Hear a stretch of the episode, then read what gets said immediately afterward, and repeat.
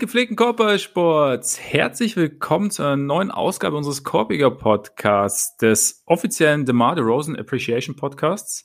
Ähm, schön, dass ihr dabei seid. Denn falls ihr es noch nicht gemerkt habt, keine Ahnung, die Nachrichtenlage beziehungsweise äh, die Outlets sind, ich weiß nicht, ob sie up to date sind, aber ähm, die Chicago Bulls stehen bei 6-1, äh, führen gemeinsam mit den Miami Heat die NBA an und die Eastern Conference an. Aber es gibt natürlich noch andere Themen. Ne? Und äh, deshalb sitzt er mir wieder gegenüber, der vielleicht mittlerweile auch nicht mehr ganz unbeeindruckte Ole Freaks.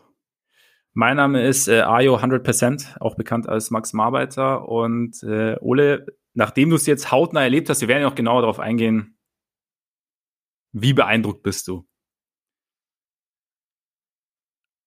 Naja. Nein, also war, war schon gut. Ich weiß halt nicht, wie viel, ähm, also ich fand es halt gerade in diesem vierten Viertel echt schwer zu beurteilen, wie viel da auch dann einfach ein Totalausfall vom anderen Team war. Aber letztendlich spielt es ja keine Rolle, weil man kann immer nur die Gegner schlagen, die man hat und die Bulls haben es gut gemacht. Ich fand, also DeRozan war natürlich phasenweise absolut überragend. Ähm, wirkte vor allem auch so, dass der überhaupt nicht daneben werfen kann, aber mir hat auch die die Bank echt gut gefallen. Caruso hat, finde ich, teilweise ein überragendes Spiel gemacht, auch die Pässe, die er so rausgehauen hat. Die Frage, die wir uns stellen müssen, ist vielleicht, hat LeBron James ihn die letzten Jahre zurückgehalten? Ist, also sehen wir jetzt, war das vielleicht einfach. Ich bin mir recht sicher. Ja, so dieser Gedanke von wegen Caruso, ja, das ist auch nur wieder einer, der halt von LeBron profitiert. Ich glaube, es war vielleicht andersrum. Caruso ist echt äh, nicht schlecht. Vielleicht ist das ein, ein früher Six-Man of the Year-Kandidat, weil er nicht so viele Möglich. Punkte macht wie Tyler Hero. Das ist natürlich ein Problem. Das, ja, ja. Aber ja, nee, war schon, war schon nicht schlecht. War halt auch ein brutal peinlicher Kollaps von den Celtics, die elf Punkte und keinen Defensiv-Rebound in einem Viertel verzeichnet haben, ja. äh, was man auch erstmal schaffen muss. Aber selbst wenn, Hut ab. Die Bulls, äh, wir haben ja letzte Woche über den, den krassen Schedule gesprochen, den sie dann so haben. Bisher, bisher machen sie das ganz gut. Mal gucken, wie es weitergeht. So würde ich auch sagen. Und äh, genau, der, der keine äh, Defensiv-Rebounds ist natürlich ganz bitter. Das hängt dann auch am eigenen elf Punkte. Wie gesagt, die Bulls Defense ist speziell, aber funktioniert irgendwie auch relativ gut, finde ich. Und Caruso, ja. wenn man ihnen in die Karten spielt. Aber das ist dann das. Es kommt natürlich, es ist natürlich ja klar. Es, es wird sicherlich auch Teams geben, bei denen es etwas schwieriger sein wird umzusetzen, aber für den Moment sieht's gut aus. Und dann natürlich noch ganz kurz, weil es ist natürlich bei aller Freude und bei allem schön, gibt's natürlich auch diesen einen ganz großen Elefanten im Raum. Vielleicht auch von dir ganz kurz, weil bei mir fehlt sicherlich die Objektivität. Zwei Worte zu Mitchell Robinson. Mitchell Robinson? Der Mann, der meinte, no easy points und ein dämliches Flagrant Fall begangen hat. Woraufhin Patrick the Future Williams unsanft den Boden des United Centers küsste, sich das Handgelenk auskugelte und nun für den Rest der Saison ausfällt. Richtig, das hatte ich gar nicht auf dem Schirm, dass das Mitchell Robbins war, aber ja, klar, äh, bittere, bittere Nummer. Ähm, ja. Auf Dauer nehme ich schon auch an, dass sich das auswirken wird. Und also ich finde halt, ähm, dass Williams gerade so für die für die mittelfristige Zukunft sehr, sehr wichtig ja. ist für die Bulls und dass er halt deswegen eigentlich auch so ein so ein ganzes Jahr Ausfall in seiner Entwicklung halt, ich meine, kann sowieso niemand brauchen, aber er halt ganz besonders nicht, weil ich finde, er ist halt so ein Spieler, der irgendwie sehr viel rohes Potenzial mitbringt und aber auch noch sehr viel Feintuning braucht. Und das wird jetzt halt erstmal schwer, weil jetzt erstmal Reha. Das ist natürlich extrem ärgerlich. Und für die Bulls, also ähm, jetzt gerade ist er nicht einer der fünf besten Spieler, die sie haben, wahrscheinlich auch nicht einer der sechs besten. Aber auf Dauer wäre es halt für die Entwicklung des Teams extrem wichtig, wenn er einer davon wird. Und äh, ja, das, das ist natürlich ein, ein herber Dämpfer, muss man schon sagen. Auf jeden Fall. Also gerade so in Kombination eben mit dieser Sprunggelenks Sprunggelenksverletzung während der Preseason plus dann diese Schulterverletzung, die er schon hatte. Also eigentlich, er war noch nicht richtig fit und wie du sagst, also er war auch keiner der fünf, sechs besten Spieler, die sie hatten. Und ich glaube, für den Moment, so komisch es dann klingt, ist es quasi in Anführungszeichen besser, wenn er nicht spielt, weil äh, mit Green zum Beispiel ähm, es eigentlich besser funktioniert hat bis dahin als mit ihm. Aber wie du auch sagst, mittelfristig, langfristig ist es halt Richtung Ende der Saison, glaube ich, also zumal ja auch in dem Spiel gegen die Knicks, es war so, so, es gab so, so diese Funken. Also die, allein die Aktion, bei der er sich verletzt hat, war genauso das, was eigentlich gefehlt hat. So quasi äh, Closeout, attack, Closeout attackieren, aggressiv sein, zum Korb gehen und mit Autorität abschließen. Das war halt so eine der Sachen, die ihm halt bis jetzt, fand ich zum Beispiel, komplett gefehlt haben. Also gerade so diese Aggressivität, der war halt mega zurückhaltend bis jetzt. Du hast, glaube ich, hat sich wirklich so ein bisschen angefühlt. Einerseits so ein bisschen unsicher, selber noch nicht die Sicherheit gehabt in seinen Aktionen, gleichzeitig, boah, geile Floskel, gleichzeitig ähm, halt, glaube ich, auch nicht gewusst mit den ganzen Neuen jetzt, okay, jetzt hast du auf einmal DeMar Rosen, Vucevic, ähm, Levine sowieso, Lonzo, Caruso, Keim auf die Füße steigen und so. Es war letztes Jahr schon so ein bisschen die Tendenz da. Habe ich ja letzte Woche auch gesagt. Und von daher ist es, ja, jetzt war es eigentlich so ein Spiel, wo es, wo es zumindest mal so aufgeblitzt ist. Und jetzt, ja, schlecht. Vielleicht ist, keine Ahnung, vielleicht ist aber auch gar nicht so schlecht, dass er sich mal diese Saison jetzt irgendwie so vielleicht auch rausnehmen kann, so ein bisschen nochmal kurz. Okay, durchschnaufen. Ja, mit dem, mit dem vielleicht gar nicht so schlecht würde ich dir zustimmen, wenn es so zwei, drei Wochen wären. Für so mit durchatmen ja. und mal gucken. Zu so, Playoffs halt dann. Zu ja, Playoffs genau. dann ist er wieder da. Ja. Dann so ist es, halt, ist es natürlich echt, echt bitter, aber. Wichtig, wichtig ist ja, dass sein Handgelenk wieder stabil genug ist, um dann die Larry O'Brien Trophy zu heben im okay. Juni, weißt du? Und okay, okay, okay. Von daher ist wichtig, ja. Bevor, bevor jetzt alles mit mir durchgeht. Geht Max ähm, einmal kurz kalt duschen und dann geht's weiter. mal kurz kalt duschen und äh, sag euch währenddessen oder ja, währenddessen ganz kurz, was wir heute so machen. Also wir sprechen tatsächlich über die Kelten. Wie gesagt, Ole hat es ja schon leicht angeteasert. 100% zufrieden ist er bis jetzt nicht. Und äh, dann geht's um die Mavs. Was ist da jetzt passiert? Wie sieht's aus mit Jason Kidd? Zurzeit leider ohne Christoph Porzingis, deswegen ja, ist es natürlich wieder nur bedingt aussagekräftig, langfristig. Und dann äh, letzte Woche angekündigt, es hat leider nicht geschafft, mit, äh, nicht geklappt mit dieser Extra-Folge aus äh, diversen Gründen. Deswegen jetzt in der normalen Folge die Rookies. Und jetzt werden sich einige fragen, so, hä, was, wie Extra-Folge? Ich kenne euren Feed und da ist keine Extra-Folge. Einmal die Woche, ganz normal mittwochs. Ja, Freunde. Patreon, sage ich da nur. Patreon. Denn unter patreon.com slash Podcast und Korbiger mit AE findet ihr unsere Patreon-Seite, klar. Und auf der könnt ihr uns einerseits mit monatlichen Beiträgen unterstützen, wenn ihr das wollt. Vielen, vielen Dank an alle, die das schon tun. Und gleichzeitig gibt's da eben besagte Extra-Folgen, bei denen wir uns entweder spezielle Themen äh, vornehmen, wie zum Beispiel die Rookies, bei denen wir spontan Dinge aus der Nacht besprechen, News kurz durchkauen, die aufgeploppt sind. Da gibt es unser nettes Format 25 Minutes or Less. Wir versuchen auch, probieren auch Sonderformate aus. Ola hat kürzlich äh, He Got Game besprochen. Ähm, genau. Und wenn ihr Lust habt, schaut da gerne mal rein. Und jetzt, Ole, ganz kurz noch, äh, so, bevor wir starten, weil ich gerade einen, einen Stat gesehen habe, eine Stat gesehen habe, die mich in ja, kurz stutzig gemacht hat. Und ich wollte dich kurz fragen, was du davon hältst. Also da, die Dreierquote der NBA, ich glaube, ESPN hat bei Instagram gepostet oder so, die Dreierquote der NBA ist momentan so niedrig wie seit 98, 99 nicht mehr, bei 34,2 Prozent. Erklärungsansätze? Ja, also der, der wichtigste Disclaimer ist, glaube ich, die äh, auf jeden Fall Small, Small Sample Size, also dass man erstmal gucken muss, ob sich das über, eine, über einen längeren Zeitraum bestätigt. Aber eine Theorie, die ich gesehen habe, die ich auch irgendwie einleuchtend finde, ist, dass halt die Umstände jetzt auf einmal wieder mit vollen Hallen sind natürlich anders, als sie es über die letzten mhm. anderthalb Saisons waren. Ähm, es gab zwar jetzt ja dann auch in den Playoffs irgendwie vereinzelt wieder wieder volle Hallen und so und mehr Auslastung, aber vorher waren halt ein Großteil der Spieler erstmal ein anderes Umfeld gewohnt, wo halt einfach leere Halle, andere Raumwahrnehmung. Das war ja auch eine der Theorien, warum in der Bubble die Shootingzahlen so krass gut waren. Also ja. ist ja immer noch der, der beste Stretch in, in der Karriere von Anthony Davis war dort und es ist vielleicht auch nicht unbedingt ein Zufall, dass der dort war. Ähm, das ist jetzt halt einfach anders und da muss man sich, glaube ich, erst anpassen. Ich glaube auch, dass halt hinzukommt, dass gerade der, ähm, der Rhythmus von einigen High-Volume-Shootern vielleicht auch ein bisschen durcheinander ist, die sagen wir mal, die Regeln früher ein bisschen ausgenutzt haben mit etwas komischen Wurfbewegungen, mit denen sie eingefädelt haben und versucht haben, ein Foul zu bekommen, um dann drei Freiwürfe zu bekommen, die natürlich wesentlich effizienter sind. Und vor allem, wo der Fehlwurf, wenn man dabei einen Foul bekommt, zählt ja nicht als Fehlwurf. Das mhm, ja, ja. kommt ja nicht als Statistik vor. Jetzt, wenn du diese Bewegung machst und der Schiri sagt, ne, am Arsch, und du bist, hast den Ball aber geworfen, ja. ja, absolut zu Recht, dann geht es halt negativ in die Statistik ein. Und das kann natürlich dazu führen, dass es so ein bisschen runtergeht.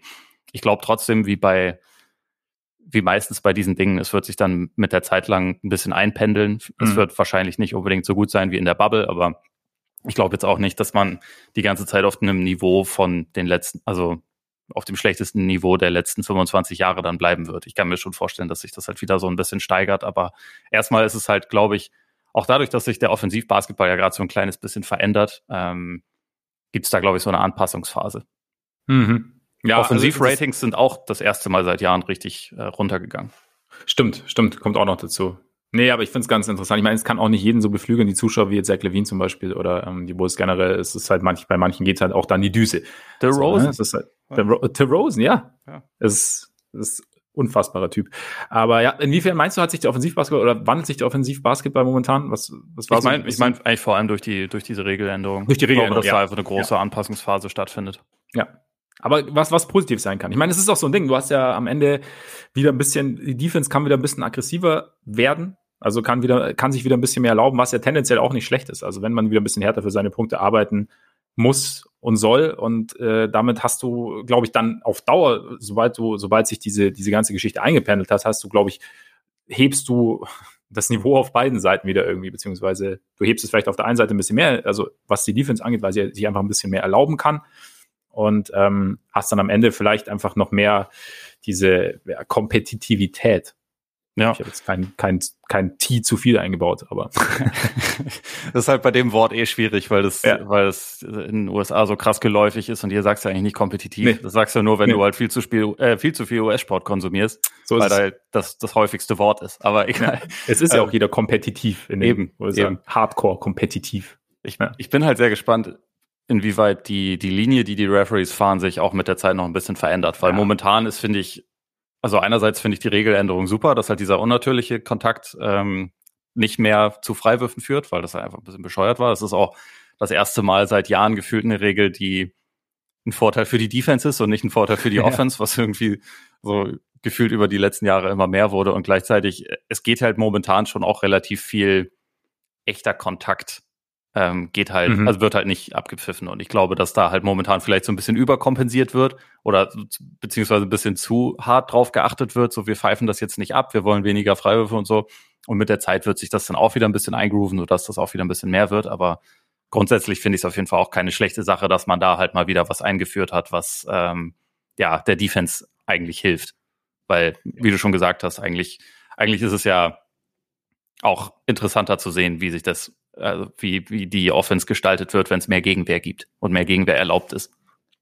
Absolut. Und ähm, ich meine, die, diejenigen, die sich Dinge überlegt haben, wie sie Regeln so dehnen konnten, wie sie waren, die werden sich jetzt auch wieder Dinge überlegen und werden auch auf, äh, auf Lösungen kommen. Also ja. zum Beispiel jetzt die Herren Lillard oder Young oder Doncic oder Harden. Also ich denke schon, dass da halt eben, dass dann halt einfach wieder neue Sachen rauskommen, die es dann, wie gesagt, die dann insgesamt alles besser machen.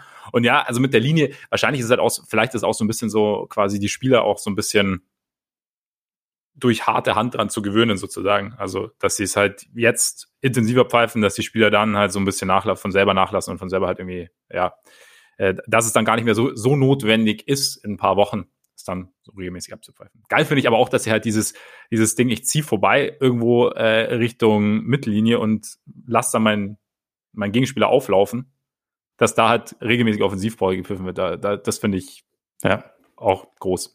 ja, es ist halt irgendwie, irgendwie einfach unnütz. Also ich finde es okay, dass es vorher halt ausgenutzt wurde, weil wenn es halt ein, ein, Schlupfloch ist, dann ja, man macht halt alles, was einem irgendwie einen Vorteil verschaffen kann. Aber ich finde es gut, dass es jetzt kein Vorteil mehr ist sondern ja, halt sogar genau. ein Nachteil, weil es eigentlich, eigentlich braucht es das nicht. So genau wie das ähm, Take-Foul, was ja jetzt laut Shams womöglich das nächste ist, was sie dann irgendwann angehen, was sie ja auch ja. in der, in der G-League schon angegangen sind. Ähm, und wo es jetzt halt dann irgendwie auch mal in der NBA wahrscheinlich an der Zeit ist, dass man, dass man das einfach anders pfeift, damit es halt nicht mehr so quasi praktikabel ist, ein Fastbreak einfach zu unterbinden, weil eigentlich schadet dir ein Fast, also dem Zuschauer, der möchte einen Fastbreak im Zweifel sehen. So ist es, Und genau. nicht ein Foul im Backcourt, was irgendwie, ja, einfach nur alles, alles aufhält.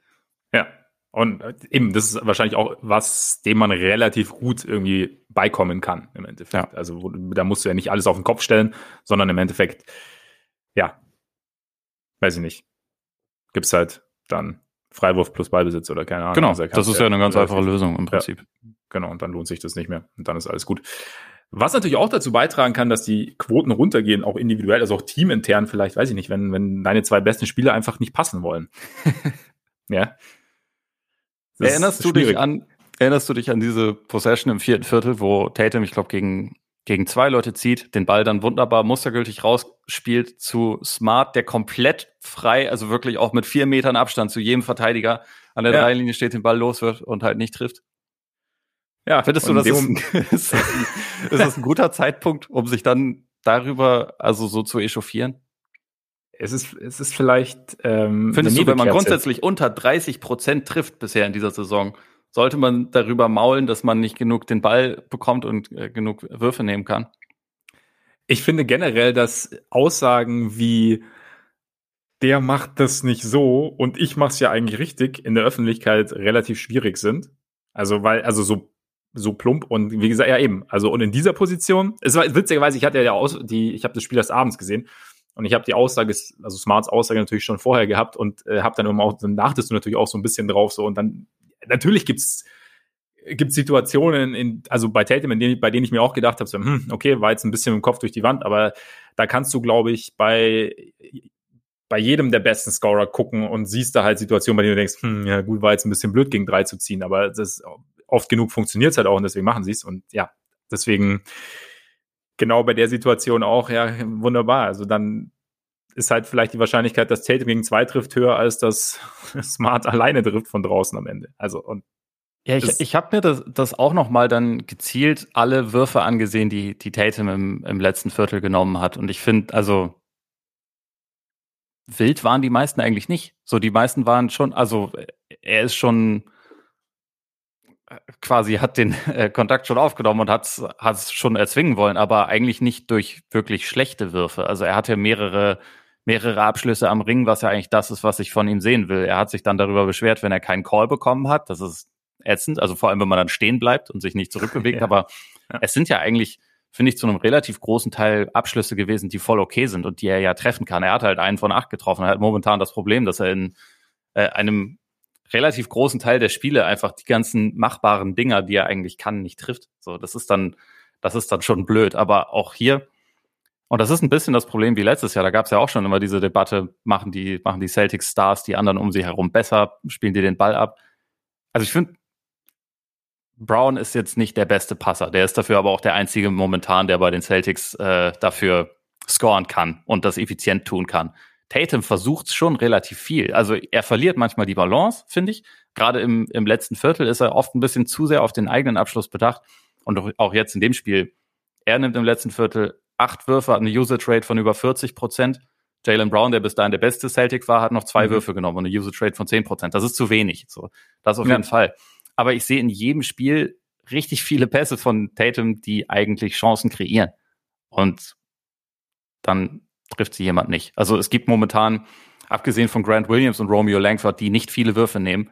Und halt Brown gibt es keinen bei den Celtics, der gerade über seinem Niveau oder auch nur normal auf seinem Niveau Würfe trifft. Das ist dann natürlich einfach problematisch. So und Al, Al Horford, der hat, äh, hat auch einen ganz guten Saisonstart. Aber sonst, ich meine, Smart trifft kein Scheuntor, Richardson ist nicht, nicht wahnsinnig stark. Schröder trifft zwar den Dreier ganz okay, dafür trifft er keine Zweier grundsätzlich. Peyton Pritchard hat fürchterlichen Saisonstart, ist jetzt nicht mal mehr richtig in der Rotation. Also es muss halt dann irgendwie auch immer jemand diese, diese Würfe verwerten, die da so entstehen. Und ich habe es mir mal angeguckt, weil erinnerst du dich noch, letztes Jahr hatte, ich weiß gar nicht mehr, wer es war, ich glaube Scalabrini irgendwie im, im Low Post hat sich darüber beschwert, dass ähm, die Celtics keine keine Potential Assists verzeichnet oder da ganz niedrige Zahlen hatten. Also sie waren mhm. da eins der schlechtesten dieses Jahr. Bisher sind das über zehn pro Spiel mehr, aber die Resultate sind halt nicht da, weil die Leute mhm. ihre verdammten Würfe nicht treffen. Das ist äh, ein Problem. Auch gegen, ähm, gegen Washington waren es, glaube ich, zwei von 26, ähm, die sie von der Dreilinie getroffen haben. Ja. Und das heißt überhaupt nicht, dass ich hier jetzt irgendwie behaupten will, Tatum, Golden Child macht alles richtig, weil der hat für seine Verhältnisse einen schlechten Saisonstart, also auf jeden Fall. Und ich finde aber, dass ein sehr großer Teil daran einfach ist, er trifft die Würfe, die er eigentlich treffen kann, trifft er einfach nicht. Und was ich jetzt in dem Spiel tatsächlich fand, ist nämlich da so die Diskrepanz relativ, relativ groß. Also das, was du gerade angesprochen hast, also wer wirklich beiträgt. Und du hast ja die Busbank schon angesprochen und du hast bei den Bus momentan, also auch im Laufe der Saison, hast du halt so, es sind nicht immer dieselben, also es gibt so einen festen Kern an Leuten, die halt immer da sind. Und dann kommt aber immer noch jemand wie jetzt zum Beispiel Ayo, der dann 6 von 6 trifft. Das wird im nächsten Spiel nicht mehr so sein. Aber du hast halt, aber du hast trotzdem relativ, also man, am Anfang wurde ja viel darüber gesprochen, ob die Bulls jetzt tief genug sein und beziehungsweise er spekuliert, dass sie es nicht sein. Aber du hast dann immer, jetzt kommt Derrick Jones Jr. rein, dann kommt ähm, der dann mal einen Dreier von außen trifft oder halt hart zum Korb geht. ähm, und cuttet. Äh, dann hast du mal einen Alize Johnson, der jetzt gerade irgendwie raus ist, aber äh, Troy Brown Jr., es läuft alles immer nicht perfekt, aber du hast halt immer einen gewissen Kern an Leuten, die pro Spiel beitragen. Und in dem Spiel dachte ich mir nämlich auch, okay, bei den wer ist es jetzt bei den Celtics? Also da, da fehlt genau das, wie gesagt, mit der, mit der Aussage von Smart auch im Kopf. Es ist ja, wie gesagt, also Schröder hatte irgendeinen kurzen Stint, der eigentlich ganz gut aussah bei dem aber auch eigentlich mehr selber kreiert hat, fand ich, als dass er jetzt irgendwie auf die Pässe von Brown oder von Tatum gewartet ja. hat. Und sonst Kann er auch hast besser. du halt, ja, genau. Und das ist ja auch okay. Also ich meine, es, es soll ja eigentlich im Endeffekt auch so sein. Also dass du halt, so ja, brauchen sie halt auch.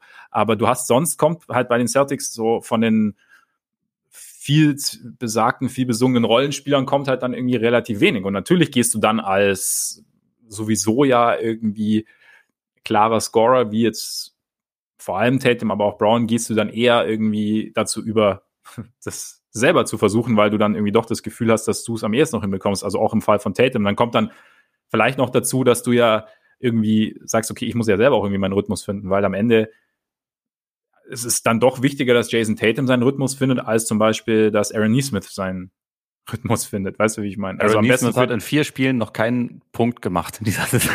also er hat auch nicht viel Weg auch weit. Ja, aber genau. Das, das, ist halt echt so ein Ding. Ich habe ja, also als, äh, als ich mit Jonathan die Over-Unders für die Eastern Conference gemacht habe, da haben wir uns so ein bisschen, wir, wir waren ein bisschen uneins darüber, weil er meinte, so die Celtics sind jetzt tiefer. Und ich finde, so von den Namen her sind sie eigentlich auch tiefer, aber man sieht es halt einfach bisher noch nicht wirklich auf dem Court. Und das ist halt genau das, was du ansprichst. Und wenn du dann, also Tatum wird jetzt zum Beispiel ein bisschen häufiger in den Post geschickt und soll von dort aus dann irgendwie auch das initiieren. Das finde ich an sich keinen schlechten Ansatz. Das Problem ist nur, wenn auf der anderen Seite deine Floor Spacer, die da stehen und auf den Ball warten, Grant Williams und Dennis Schröder und Josh Richardson sind, so wie das jetzt im Spiel gegen die Bulls zum Beispiel mehrfach war, dann kann die Defense halt einfach ziemlich weit absinken und dann macht die mhm. da halt relativ viel kaputt und du hast dann aber auch nicht die Schützen, die es konstant bestrafen können. Und das ist halt einfach relativ problematisch. Und also ich bin jetzt, ich glaube nicht, dass das die ganze Zeit so sein wird. Ich glaube, Tatum wird seinen Wurf wiederfinden und seinen Abschluss wiederfinden, zumindest mehr als aktuell. Und ich glaube auch, vom Supporting Cast kann insgesamt mehr kommen, aber so dieses Thema, dass es immer so ein bisschen Hit or Miss ist und man sich immer ein bisschen fragen muss, auf wen kann ich in diesem Spiel denn zählen?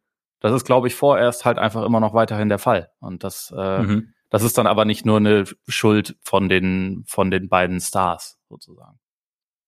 Nee, überhaupt nicht, finde ich. Also das ist dann schon, also klar können sie bis zu einem gewissen Grad äh, ihre Mitspieler besser machen, wenn sie sie in Situationen bringen in denen sie einen guten Abschluss finden. Aber am Ende so, so die letzten Meter müssen die Mitspieler dann schon auch irgendwie gehen und dann muss es auch irgendwie passen. Und das war auch so ein Ding in dem Spiel, wie gesagt, also meine Celtic Sample Size ist sehr klein, weil ich habe das jetzt abgesehen von dem Spiel nicht gesehen. In dem Spiel dachte ich mir nur, auch da so ein bisschen so dieses, dieses Gegensatzpaar, hm, weil ich bei den Bulls eben das Gefühl habe, man spielt gern zusammen, auch wenn es alles noch so ein bisschen holpert, aber dass man da so ein bisschen so, wie es man so heißt, so schön heißt, off of each other spielen will. Und das hat mir bei den Celtics so ein bisschen, also so fand ich so also ich meine, es gab ja diese Phase in, der, in dem Spiel, in der, in der es gut funktioniert hat, aber so ja, allgemein, weißt du, ja, genau. In fast jeder Oder, der Niederlagen, die sie bisher hatten, haben sie zwischenzeitlich geführt, teilweise hoch.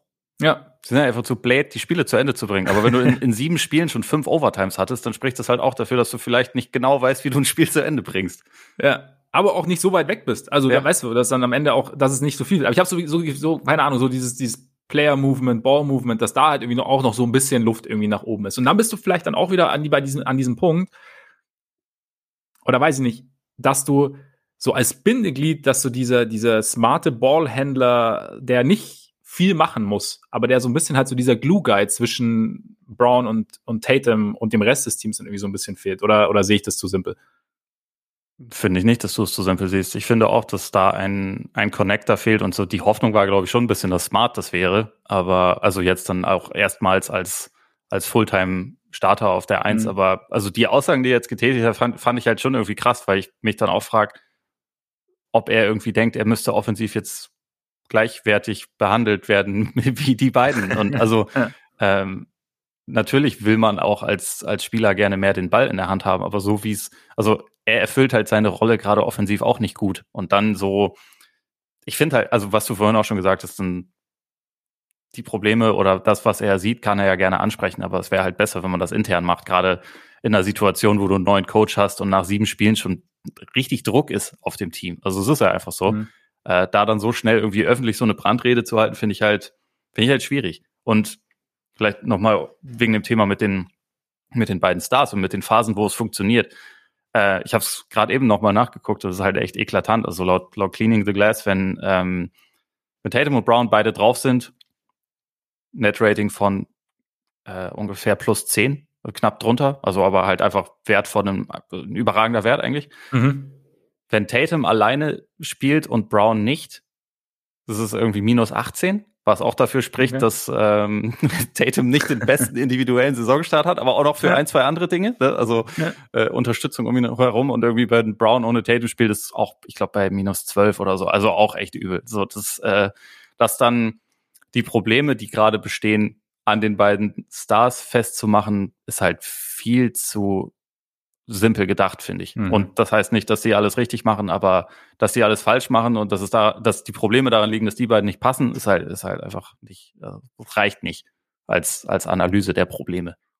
Es ist halt sehr plakativ, also weil natürlich man, man weiß ja, dass, also du hast ja auch gesagt, Brown ist jetzt nicht der beste Passer und Tatum versucht zwar, aber er ist jetzt auch eher jetzt so per Grundausrichtung eher, eher der Scorer. Das heißt, ja. es ist natürlich irgendwie ein leichtes Ziel. Aber ja, ich finde auch, also aber wo, wo siehst du denn, jetzt mal abgesehen davon, dass einfach die Rollenspieler jetzt nicht so richtig abliefern, also zum Beispiel, wo siehst du die Probleme und auch wie, hm, wie, wie siehst du das Team jetzt im Unterschied zu den ähm, Stevens-Jahren? Also was, was ändert sich für dich oder was ist da so ein bisschen, was ist neu und was, was ist schwierig? Also was sie defensiv gerade am Anfang echt viel gemacht haben und was ich auch wo ich den Eindruck hatte, das machen sie ein bisschen zu viel, ist, dass sie halt ziemlich alles geswitcht haben. Also auch echt in einem etwas übertriebenen Maße, so dass man irgendwie eigentlich quasi gar keine Gegenwehr geleistet hatte und dann hatte der Gegner halt irgendwann das Matchup, was er haben wollte. Also beispielsweise in dem Spiel, in dem Zweitspiel gegen die Wizards, äh, gab es dann mehrere Possessions, wo halt auf einmal muss dann Schröder im Post gegen Harrell verteidigen und das war nicht so, weil das irgendwie ganz kompliziert herbeigeführt wurde, sondern das war letztendlich irgendwie, glaube ich, ein ein Block abseits des Balles, der dafür gesorgt hat, dass man dann das Matchup hatte. Und das ist halt viel okay. zu leicht. Und dann bist du dann natürlich auch entblößt, zumal die Weakside-Hilfe dann nicht da war. Also Williams und Horford haben zwar beide bisher schon echt viele Würfe geblockt. Ich glaube, sie sind, wenn ich es richtig im Kopf habe, sind sie beide über drei Blocks pro Spiel, was natürlich erstmal super klingt, aber das alleine garantiert dir halt noch keine gute Weakside-Hilfe. Und ich habe da schon echt häufig das Gefühl gehabt, dass noch nicht immer alle wissen, wann sie wo sein sollen und dadurch viele Lücken entstehen. Also deswegen, die Defense ist ja auch bisher, ich glaube, auf Rang 22 oder so, ist eh noch nicht so aussagekräftig, weil das halt sehr früh ist, aber das Potenzial ist ja eigentlich deutlich besser in dem Team, um mhm. Defense zu spielen. So, das Personal ist gut, sie haben, sie haben Leute, die verteidigen können. Ich glaube, bisher tut man sich aber mit dieser, mit dieser ein bisschen zu leichten Switcherei nicht unbedingt gefallen. Ich nehme aber auch an, dass das ein bisschen weniger werden wird. Also gegen die Bulls zum Beispiel hatte ich nicht das Gefühl, dass sie es die ganze Zeit machen oder eher schon ein bisschen mhm. weniger und trotzdem vielleicht noch ein bisschen viel. Ähm, offensiv ist halt dieses, dieses Post-Ding, was ich ein bisschen mehr sehe. Aber die Wurfverteilung ist halt zu einem relativ großen Anteil schon ähnlich. Also im Sinne von, es sind immer noch wenige Abschlüsse am Ring, was halt ein bisschen problematisch ist, weil man sich vom Sprungwurf abhängig macht. Und wir haben gerade schon darüber gesprochen, warum in der NBA die Sprungwurfzahlen runtergehen. Und also ist halt gerade bei den Celtics der, der beste Spieler trifft momentan einfach seine Würfe nicht in den meisten Spielen. Dann, dann ist das ein relativ großes Problem. Und äh, ja, es ist halt eine Frage vom, vom Supportercast auch, dass die Würfe treffen. Ich finde, am Ende von Spielen sieht es dann häufig doch wieder relativ ähnlich aus, wie am Ende auch unter Stevens. Also ist irgendwie das gleiche Setup und viel, also zu viele Leute gucken einem Spieler zu, der dann irgendwie was machen muss. Die Celtics haben bisher die fünftmeisten Isolationen aller Teams nutzen die aber fürchterlich schlecht. Also ich habe das, ich habe auch einen Artikel dazu gerade ähm, geschrieben für mhm. für Spox und da halt mal nachgeguckt. Irgendwie bisher sind es 0,74 Punkte pro Isolation Play. Das ist glaube ich der drittschlechteste Wert aktuell. Okay. Äh, und wenn man das halt extrem häufig läuft, dann ist das ein relativ großes Problem. Und trotzdem das ist schwierig, ja. Ich finde, in Ansätzen ist schon zu erkennen, dass der Ball eigentlich mehr bewegt wird. Ich habe es ja schon gesagt mit den Potential Assists und so, da, da geht mhm. schon ein bisschen was hoch. Aber bisher ist es halt einfach ja, zu einem sehr großen Anteil fehlt es, dass die, dass die Würfe getroffen werden und sie schafft es nicht, die Spiele zu Ende zu bringen. Also, dass sie überhaupt nicht in der Lage sind, eine Führung zu verteidigen, ist halt schon, ist halt schon schwierig. Ist vielleicht auch dann die Frage, also, wie du sagst, ich meine, Stevens war jetzt kein Blinder. Und wenn du, wenn du dann einen neuen Coach reinbekommst und das Personal sich jetzt nicht grundlegend ändert, also wie viel du dann auch, also wie viele Möglichkeiten du als Coach dann eben hast. Also wenn du zum Beispiel sagst, du die Abschlüsse am Ring, also klar kannst du vielleicht versuchen, Robert Williams mehr einzusetzen, Al Horford ist jetzt auch nicht der klassische, also Bruiser in der Zone. Ja? Also ich meine, mhm. du hast halt, du hast halt quasi die Spieler, die halt unter Stevens da waren, sind jetzt auch unter Yudoka da. Das heißt, im Endeffekt kannst du natürlich so ein bisschen was machen, wie du sagst zum Beispiel, mehr, mehr Post-Ups und das heißt, vielleicht geht's dann auch nur bis zu einem gewissen Grad und auch wenn halt so ein, wenn die Spieler schon länger da sind, der Kern schon länger beisammen ist und dann der Coach, dein Vorgänger, einen längeren Zeitraum da war, dann noch gewisse ähm, Automatismen und, und Gewohntes irgendwie aufzubrechen, dauert wahrscheinlich auch so ein bisschen seine Zeit. Und dann ist es halt vielleicht, dann kann es vielleicht auch sein, dass du A, dass man halt die, die Ideen des neuen Coaches, also nicht, dass es am Ende funktioniert oder nicht, aber dass es halt einfach ein bisschen länger dauert, einerseits, und dass du aber vielleicht auch anfälliger bist,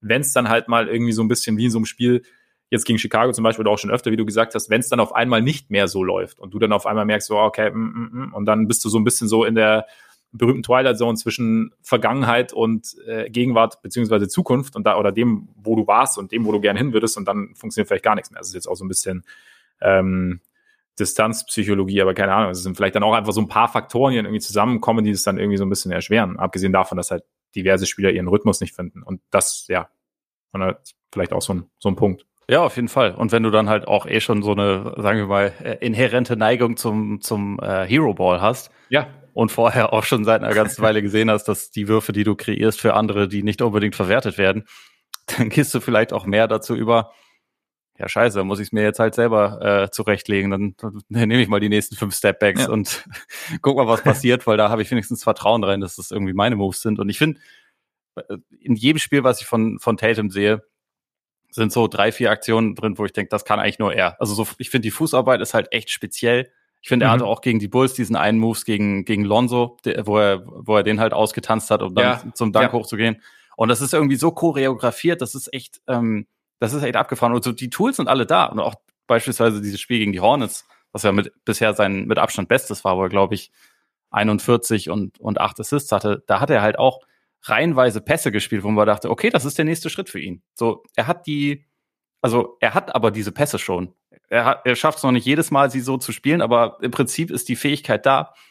Bisher ist halt echt einfach so, dass nicht alles so zusammen gefügt ist, wie das sein soll. Aber die Tools sind irgendwie alle da. Ich finde es immer wieder, immer wieder krass, wenn ich ihn spielen sehe. Absolut. Und äh, ich meine, im Endeffekt, das, ist, das Ziel muss ja sein, dass er wieder dahin kommt, dass er seine Würfe trifft. Und also ich würde, glaube ich, auch, wenn ich jetzt Coach wäre, ich würde in 10 von 10 Fällen, nehmen wir mal an, ähm, also ist natürlich auch sehr, sehr simplifiziert, aber Peyton Pritchard hat seinen Rhythmus nicht und Jason Tatum hat seinen Rhythmus nicht. Ich würde in 10 von 10 Fällen Jason Tatum den Ball geben. Ja, ja. Weil ich einfach davon ausgehe, er wird, also, also weißt du, auch wenn er daneben wirft und wird dann nicht sagen, ja, warum hast du, also weißt du, wie ich meine? Also, natürlich möchtest du einen Fluss in der Offense haben und natürlich sollen dann auch andere Leute die Möglichkeit haben, irgendwie einen Rhythmus zu finden. Aber trotzdem ist ja das, die Wahrscheinlichkeit, dass bei Tatum irgendwann Klick macht, ist vielleicht ein bisschen höher als bei jemand anderem. Und die Wahrscheinlichkeit, dass bei Tatum was funktioniert, auch wenn es noch nicht Klick macht, ist auch höher als bei jemand anderem. Also das ist dann, das heißt nicht, wie, wie du vorhin auch gesagt hast, das heißt ja nicht, dass Tatum jetzt alles richtig macht, dass er einfach genauso weitermachen soll. Aber irgendwo ja, dass du halt, dass dieses, diese, diese Fundamentalkritik dann irgendwie so ein bisschen, ein bisschen schwer vermittelbar ist, finde ich irgendwie, oder beziehungsweise so ein bisschen, oder sagen wir es mal so, vielleicht einfach so am, am, am, am Ziel irgendwie vorbeiführt oder an, an, auch an einer, an einer Lösung irgendwie vorbeiführt, weil es das vielleicht am Ende gar nicht so unbedingt ist. Ja, ich finde es cool, wenn, wenn Smart gewartet hätte, bis er selbst die 30%-Marke aus dem Feld überschritten hat. vielleicht ja, seine so Position stärker. Vielleicht so bei 30,2 Prozent und dann, ja, dann genau. mal loslegen. Also ich, ja. ich äh, bin großer Marke Smart-Fan, aber irgendwie diese, diese ganze Geschichte hat mich, hat mich ein bisschen genervt. Muss ich schon sagen. Unnötig einfach. einfach ja, unnötig. schon, weil es ist irgendwie eh genug, genug Stress da schon dabei und genug, äh, genug Druck auf dem Team. Ja, gerade nach so einem Spiel halt, ne? Also ich meine, es ist, also da Normalerweise immer. Also gerade so, weil ja bei, also das ist ja die letzten Jahre schon das Thema. Ne? Also Marcus Smart, so der quasi der, der Anführer der Celtics, so mit ihm einfach besser, auch wenn er teilweise wild ist, aber so er ist quasi so diese, ja, der Herzschlag des Teams. Dann ist aber, wenn, als, als, als Leader, weiß ich nicht, brauche ich doch auch so ein Gefühl oder so ein Gespür für, für den Moment irgendwo. Und ähm, ja, wie du sagst, es ist irgendwie sowohl aus der eigenen Perspektive heraus als auch aus Teamperspektive heraus hat das jetzt halt überhaupt nicht gepasst. So. Ähm, ja, Ja, und halt, wenn sie zwei der Overtimes gewinnen, dann äh, die sauer anders aus. Dann hat man jetzt halt das ganze Thema nicht. Ne? Das ist halt ja. einfach so die, die Frage vom Saisonstart. Aber ja. lass uns deswegen mal äh, zu, den, zu den Mavs übergehen, weil ja. ich habe eine, hab eine These dazu, die habe ich auch schon aufgestellt, muss ich zugeben, bevor, bevor sie heute Nacht gegen die Heat verloren haben. Ich finde, also gegen die Heat kann man verlieren, die sind momentan das beste Team der Liga. Sorry, Chicago, aber die Heat sind einfach abartig gut gerade. Das, äh, das ist langweilig, deswegen so krass. Ja, ja, ich, ich weiß, aber äh, muss man also sagen, deswegen, das ist zu verschmerzen. Aber weißt die Mavs stehen jetzt bei 4-3 und gestern war schon meine These, die Mavs sind das schlechteste 4-2-Team, das ich, äh, das ich bisher gesehen habe in der Saison. vielleicht auch, das ich seit ein paar Tagen gesehen habe. Oder ja. das frustrierendste ja. vielleicht. Ja, ich, ich, ich war auch, immer wenn ich die Mavs spielen sehe und dann auf den Rekord geschaut habe, war ich auch so ein bisschen, ah, okay, ist ja, ist ja solide eigentlich so. Aber ja. ähm, ich hatte auch so ein bisschen Moment, ganz kurz noch, weil es ist, glaube ich, in meiner in meinem Sympathie-Ranking ist, glaube ich, noch kein Spieler so rapide abgestürzt wie Jimmy Butler. Echt? Ja. Was hat, also was, hat, was hat Jimmy dir jetzt getan? Hat, Nein, hat er dich wieder nachts wach gehalten mit seinen Workouts oder was? Äh, genau, genau. Nein, aber insgesamt, so wenn du so, wenn du so über die, wenn du die, die Langzeitanalyse dir anschaust, ich meine, ich habe ich hab ein Trikot zu Hause, ja, von, von Jimmy Butler. Jimmy Butler war, war in Chicago. Du, du weißt noch, in wie, viel, in wie viel Sportläden ich in Chicago war, um Jimmy Butler Trikot zu finden. Absolut. Und ja, am Ende war es nur ein T-Shirt, weil es selbst in Chicago kein Jimmy Butler Trikot gab. Ja, ich finde ihn halt, ich finde ihn so, ich finde ihn so anstrengend und so. Es ist so ein bisschen dieses Uli Hoeneß Syndrom. So. oh, da, da, also das, das ist jetzt gemein. Das musst du Moment, kurz erklären. Moment, Was hat er denn gemacht gerade? Nein, insgesamt, insgesamt, das ist so diese Attitüde. Also es ist gar nicht das, was er jetzt gerade gemacht hat. Das hat sich so aufgebaut. Aber so dieses tu Gutes, und sprich so viel darüber, dass am besten auch alle anderen drüber sprechen. Also bei ihm ist es eben so dieses Workout-Ding und so, ich bin so hart und ich bin so, ich, ich, ich arbeite so viel und bla bla. Ey, keine Ahnung, jeder arbeitet viel in der NBA, der irgendwo oben ist. Und so dieses, und das ist, und dieses ganze Heat-Team, ah, ja, ich, mich kotzt auch an, dass Tyler Hero gerade so gut ist, weil Tyler Hero auch so. das kann ich, das kann ich noch besser verstehen. Muss ich sagen. Weil, ich meine, Jimmy Butler ist gut und Jimmy Butler ist auch irgendwie, ist ein spezieller Charakter, was ja auch irgendwie cool ist, aber dieses, oh, wir sind so, wir sind so krass und ich, ne, äh, war morgen, bin wieder um 3.40 Uhr aufgestanden und dann war hier erstmal, ne, und habe ich erstmal sieben rohe Eier gegessen. Ja, genau. und dann, ja. Nee. Das ist doch geil. Und die, das ist, ja, egal. Also ich, um ich als jemand, der gesagt hat, die gehen under und, und die gehen in der ersten Runde raus, ähm, also ne, meine Sympathien vielleicht sind ja auch nicht die allergrößten und äh, für mich für mich sind die Tage momentan auch es ist schon ein bisschen anstrengend, ne? Also einfach weil ja. weil die Heat die Fans sind halt auch immer so, wenn die Heat gut sind, dann lassen die es einen auch wissen und die mhm.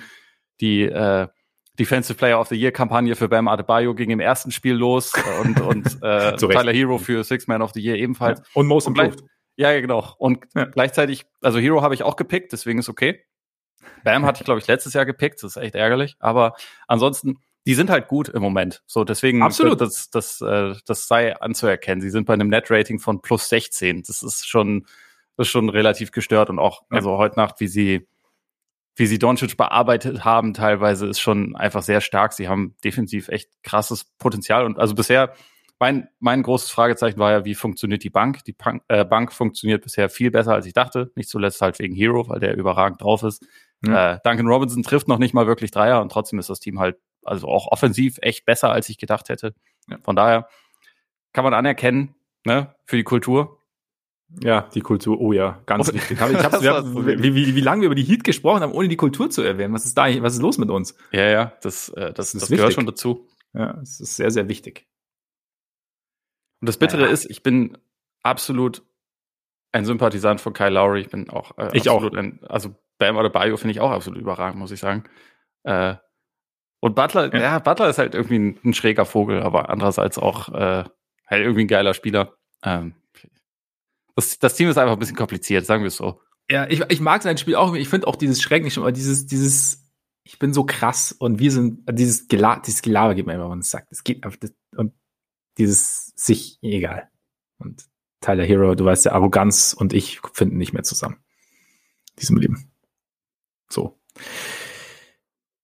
Wir wollten eigentlich über die Mavs sprechen, ne? Das war eigentlich, so, das war eigentlich der Plan. Stimmt, das war, ja, ja das war, ja, das war mal der Ansatz. Ja, kur kurzer Heat-Rant, kurzer Anti-Jimmy Butler-Rant von dir. Ich finde, das war es wert, aber ja, sprechen wir über die Mavs. Willst du auch noch was über Jason Kidd sagen? Wie findest du den?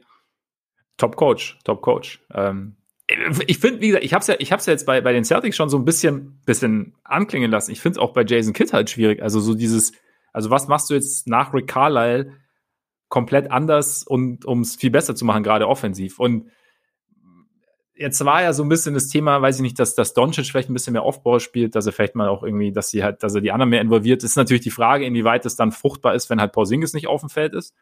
Nicht, dass Porzingis jetzt halt äh, überragend die Saison gestartet wäre, aber er ist ja theoretisch ein Co-Star, der ist vielleicht oder soll theoretisch ein Co-Star werden, einfach weil, also per Vertrag sozusagen. Und ähm, das finde ich jetzt mal von der Idee, es hin und wieder als Stilmittel zu verwenden, finde ich das jetzt gar nicht blöd weil du halt vielleicht ein bisschen mehr Fluss reinkriegst. Andererseits war jetzt die Offense nie das, nie das große, das große Problem. Ähm, und du bist vielleicht irgendwann immer an den Punkt gekommen in den Playoffs. Also klar, ich meine, sie hatten irgendwie, also ich finde, die Mavs fand, fand ich letztes Jahr schon wahnsinnig schwer zu, zu packen, einfach weil sie gegen die Clippers, also sie hätten beinahe die Clippers rausgehauen, die am Ende vielleicht Meister geworden wären, hätte sich Kawhi nicht verletzt natürlich sehr, sehr, sehr steile These, aber die mhm. zumindest mal ähm, feines Potenzial gehabt hätten. Vielleicht auch Championship-Potenzial gehabt hätten. Und irgendwie war das aber sehr, sehr, sehr, sehr, sehr viel Luca. Und ich finde es dann schon okay.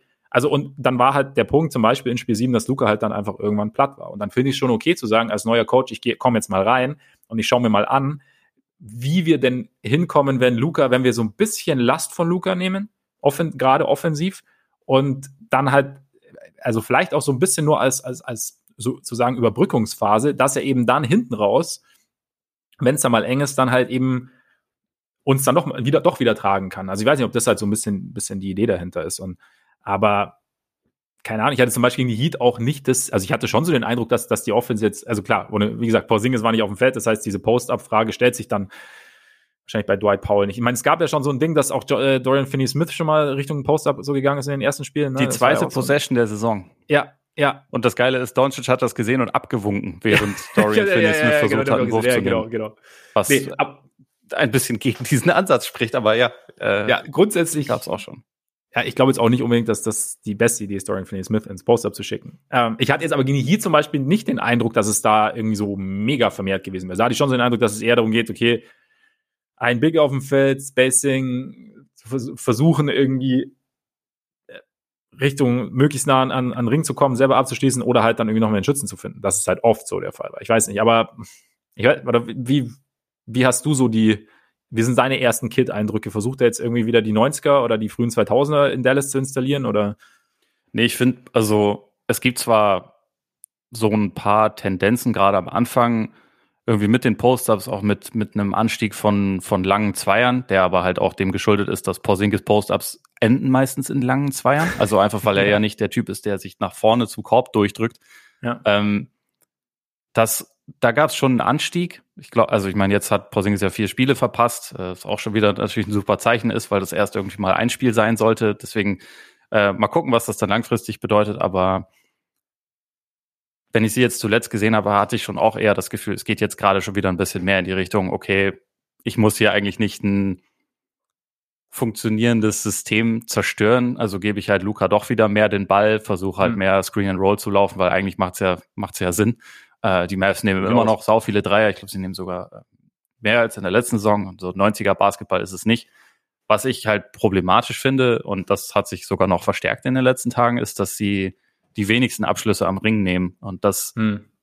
und dass auch die, die Lineups, ich meine, auch hier ist jetzt wieder dadurch, dass Porzingis nicht da war, ist es, äh, ist der Teil jetzt gerade obsolet. Aber am Anfang war der Plan und die Starting Five in allen Spielen und ich glaube, die wird es wahrscheinlich dann auch wieder geben, wenn Porzingis wieder fit ist, dass halt ähm, Porzingis und Paul nebeneinander spielen. Und das macht ja. halt, wenn du Porzingis dann als Postplayer benutzt, ergibt das halt einfach nicht wahnsinnig viel Sinn, weil Paul ihm dann nur den Weg zustellt, wenn er nicht selber aktiv Teil eines eines Pick and Rolls ist, wo er halt abrollt. Da ist Paul, also gut, da kann man ihn auch gebrauchen, aber man kann ihn nicht gebrauchen, wenn jemand anders aufposten soll, weil dem nimmt er einfach nur den Platz weg.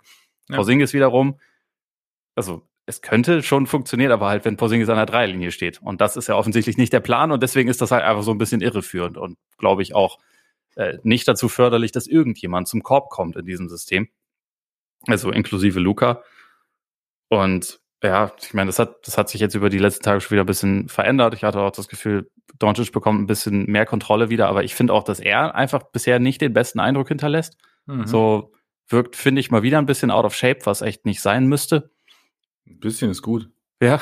Ähm, irgendwie ist es alles so ein bisschen irritierend, weil ich auch so ein bisschen eigentlich gedacht hatte, okay, Luca hatte wahrscheinlich keinen Bock mehr auf Carlyle und hat irgendwie das auch so ein bisschen kundgetan und jetzt neuer Anlauf, jetzt voll motiviert, hätte ich gedacht, startet man irgendwie mit einer gewissen Bereitschaft auch für, für was Neues und für diesen Coach, selbst wenn ich den Coach nicht, nicht genommen hätte, sagen wir mal so, mhm. aber ja. äh, es war ja offensichtlich auch mit ihm abgesprochen und ich dachte halt, deswegen kommt halt vielleicht eine etwas, etwas andere, etwas motiviertere ähm, Person aus den Startlöchern und stattdessen, also dieses Ding, wie gesagt, aus dem Raptors-Spiel mit dem Finney Smith Post-Up, ich finde das also selbst wenn ich die Idee, Finney Smith aufzuposten, auch bescheuert finde, ich finde es noch bescheuerter, wenn der Franchise-Player in der zweiten Possession der Saison abwinkt. Ja. So, das ist einfach ein Zeichen, was man nicht, nicht geben sollte. Und äh, wenn, also ich frage mich dann auch, wenn man die Ideen von Kid scheiße findet, hätte man das nicht vorher rausfinden können?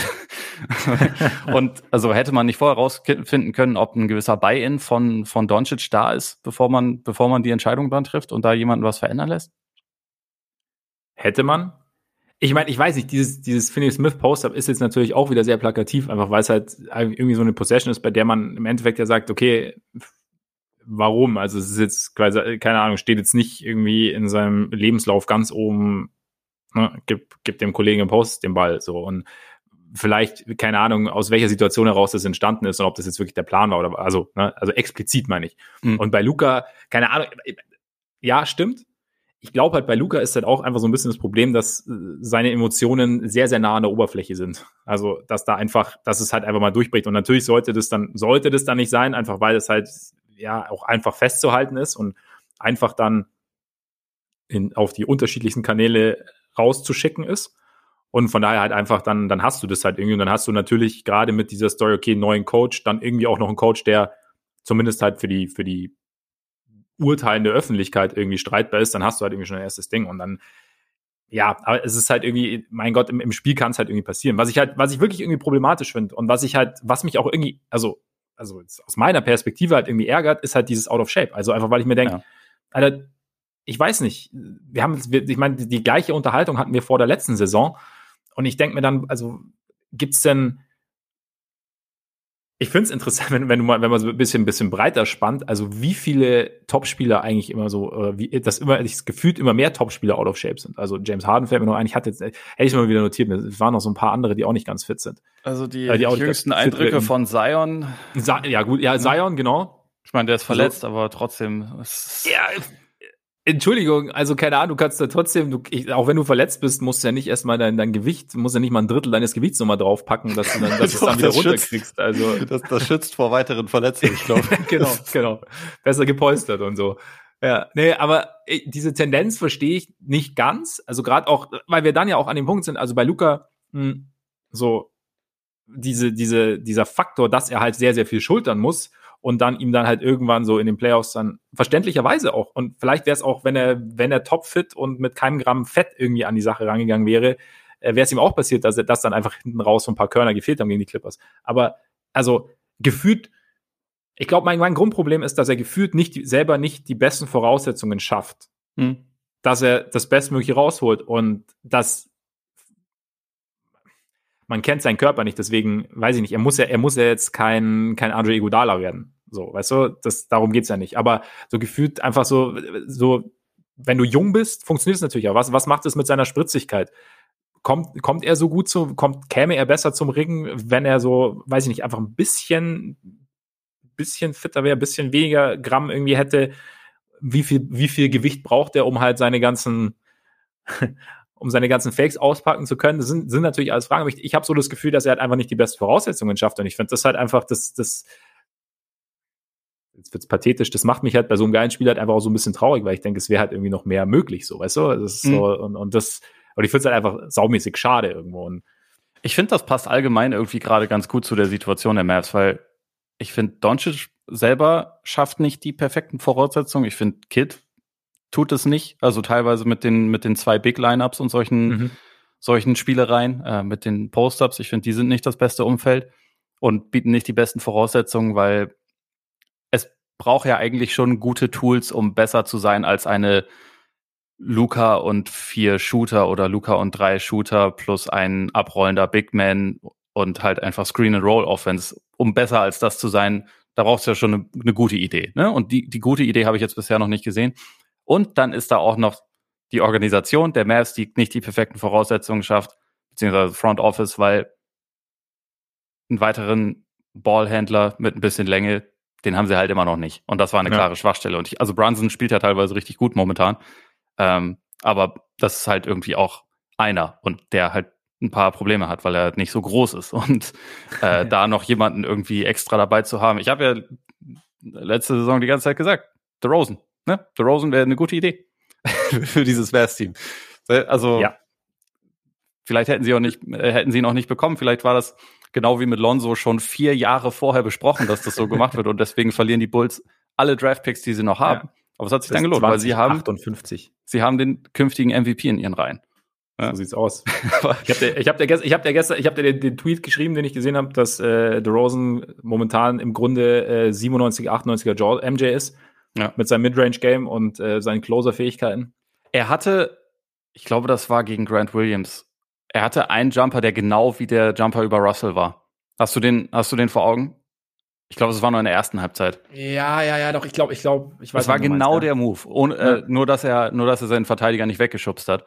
Ja. Aber es war was genau, Jordan auch nie gemacht hat. Nein, natürlich nicht. Aber es war genau die Position. Äh, ja. Es war genau der der Crossover und dann hochgestiegen für den für den Jumper. Also da ist mir schon auch The Rosen The Rosen for MVP. Ich, ich, hätte, ich hätte nie gedacht, dass ich mich, also ich meine, ich fand es gut, dass er kam, aber dass ich mich mal so freuen würde, dass, dass The Rosen da ist, hätte ich nicht gedacht. Also es ist, ähm, ist auch gleich, er, er taugt mir, also er taugt mir wirklich komplett, also mal abgesehen davon, dass das Ergebnis stimmt, aber so es ist. Als Typ finde ich ihn auch super. Ich bin nur von seinem Spiel eigentlich nicht so der große Fan, aber aber was, was soll's? Momentan spielt er halt einfach geil. Aber du hast, du, ich meine, du hast vorher, du hast vorher ja gesagt, also so Jimmy Butler irgendwie spezieller Typ. Der Rosen ist halt ein spezieller Typ als Spieler, weißt du? Er ist halt so ein bisschen so aus, aus, der, aus der Zeit gefallen, aber das, was er macht, macht er ja brutal gut. Ja, also, aber, diese, also diese es war halt einfach in seiner Karriere nicht immer so, dass er seinem Team damit so mega viel geholfen ja. hat. So, also da, ja. das ist, finde ich, schon auch ein, auch ein Kritikpunkt. Aber also momentan tut das ja. Deswegen habe ich gerade auch keine Kritikpunkte, weil momentan hilft er seinem Team ja offensichtlich ja. sehr. Ja, äh, natürlich als einziger Haken kann natürlich unsere DeMar DeRozan-Theorie dann halt, dass es halt immer ein bisschen schwieriger aussieht, als es am Ende ist, ja. und man deswegen halt kritisch sieht. Aber ja. Du meinst, äh, es ist dann äh, negativ, wenn er MVP wird, weil dann diese Theorie widerlegt wird. Stimmt, aber es wäre okay. Es wäre okay, wenn diese Theorie widerlegt würde.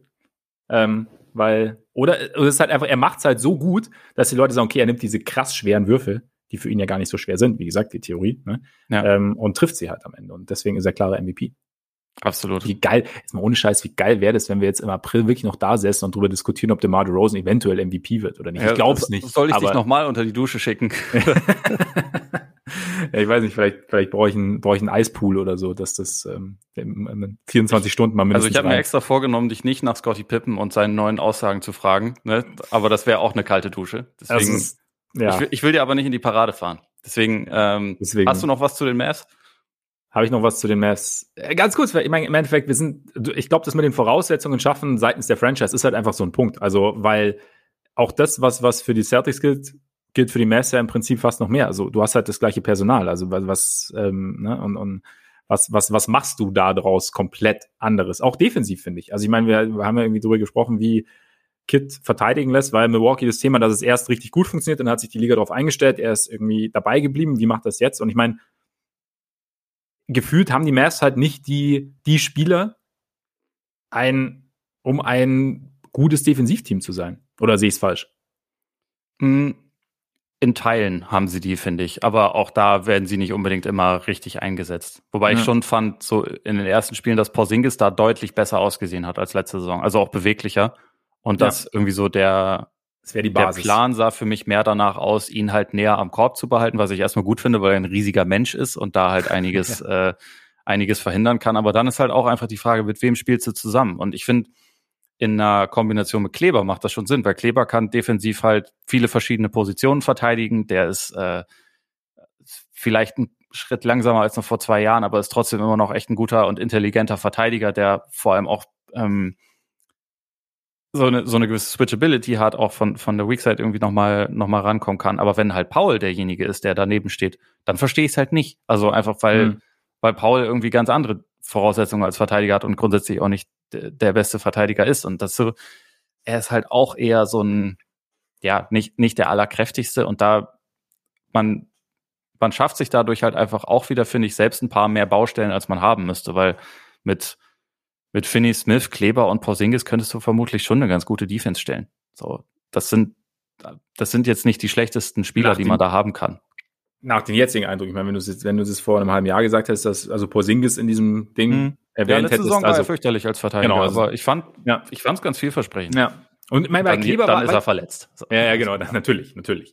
Äh, und bei Kleber ist ja das Ding, war ja auch so ein bisschen, aber du hast ja den, den, den Schritt erwähnt. Ich meine, ja, also ich finde immer noch, das ist, also für mich ergibt es auch am meisten Sinn, dass er irgendwie da spielt. Und ähm, du hast halt, ja, mal, du hast schon recht. Also solide könnte es schon sein, aber es ist halt so, vielleicht fehlt so die ganz so ein Stück Dynamik oder so ein bisschen, dass du ein bisschen mehr Ballpressure irgendwie irgendwie hinbekommst, dass du, ich meine, sie versuchen ja dieses dieses Rotieren, also also dass sie also die die, die defensiven Rotationen irgendwie äh, und so so ein bisschen mangelnde Dynamik zu kaschieren, aber irgendwie so richtig funktioniert's nicht.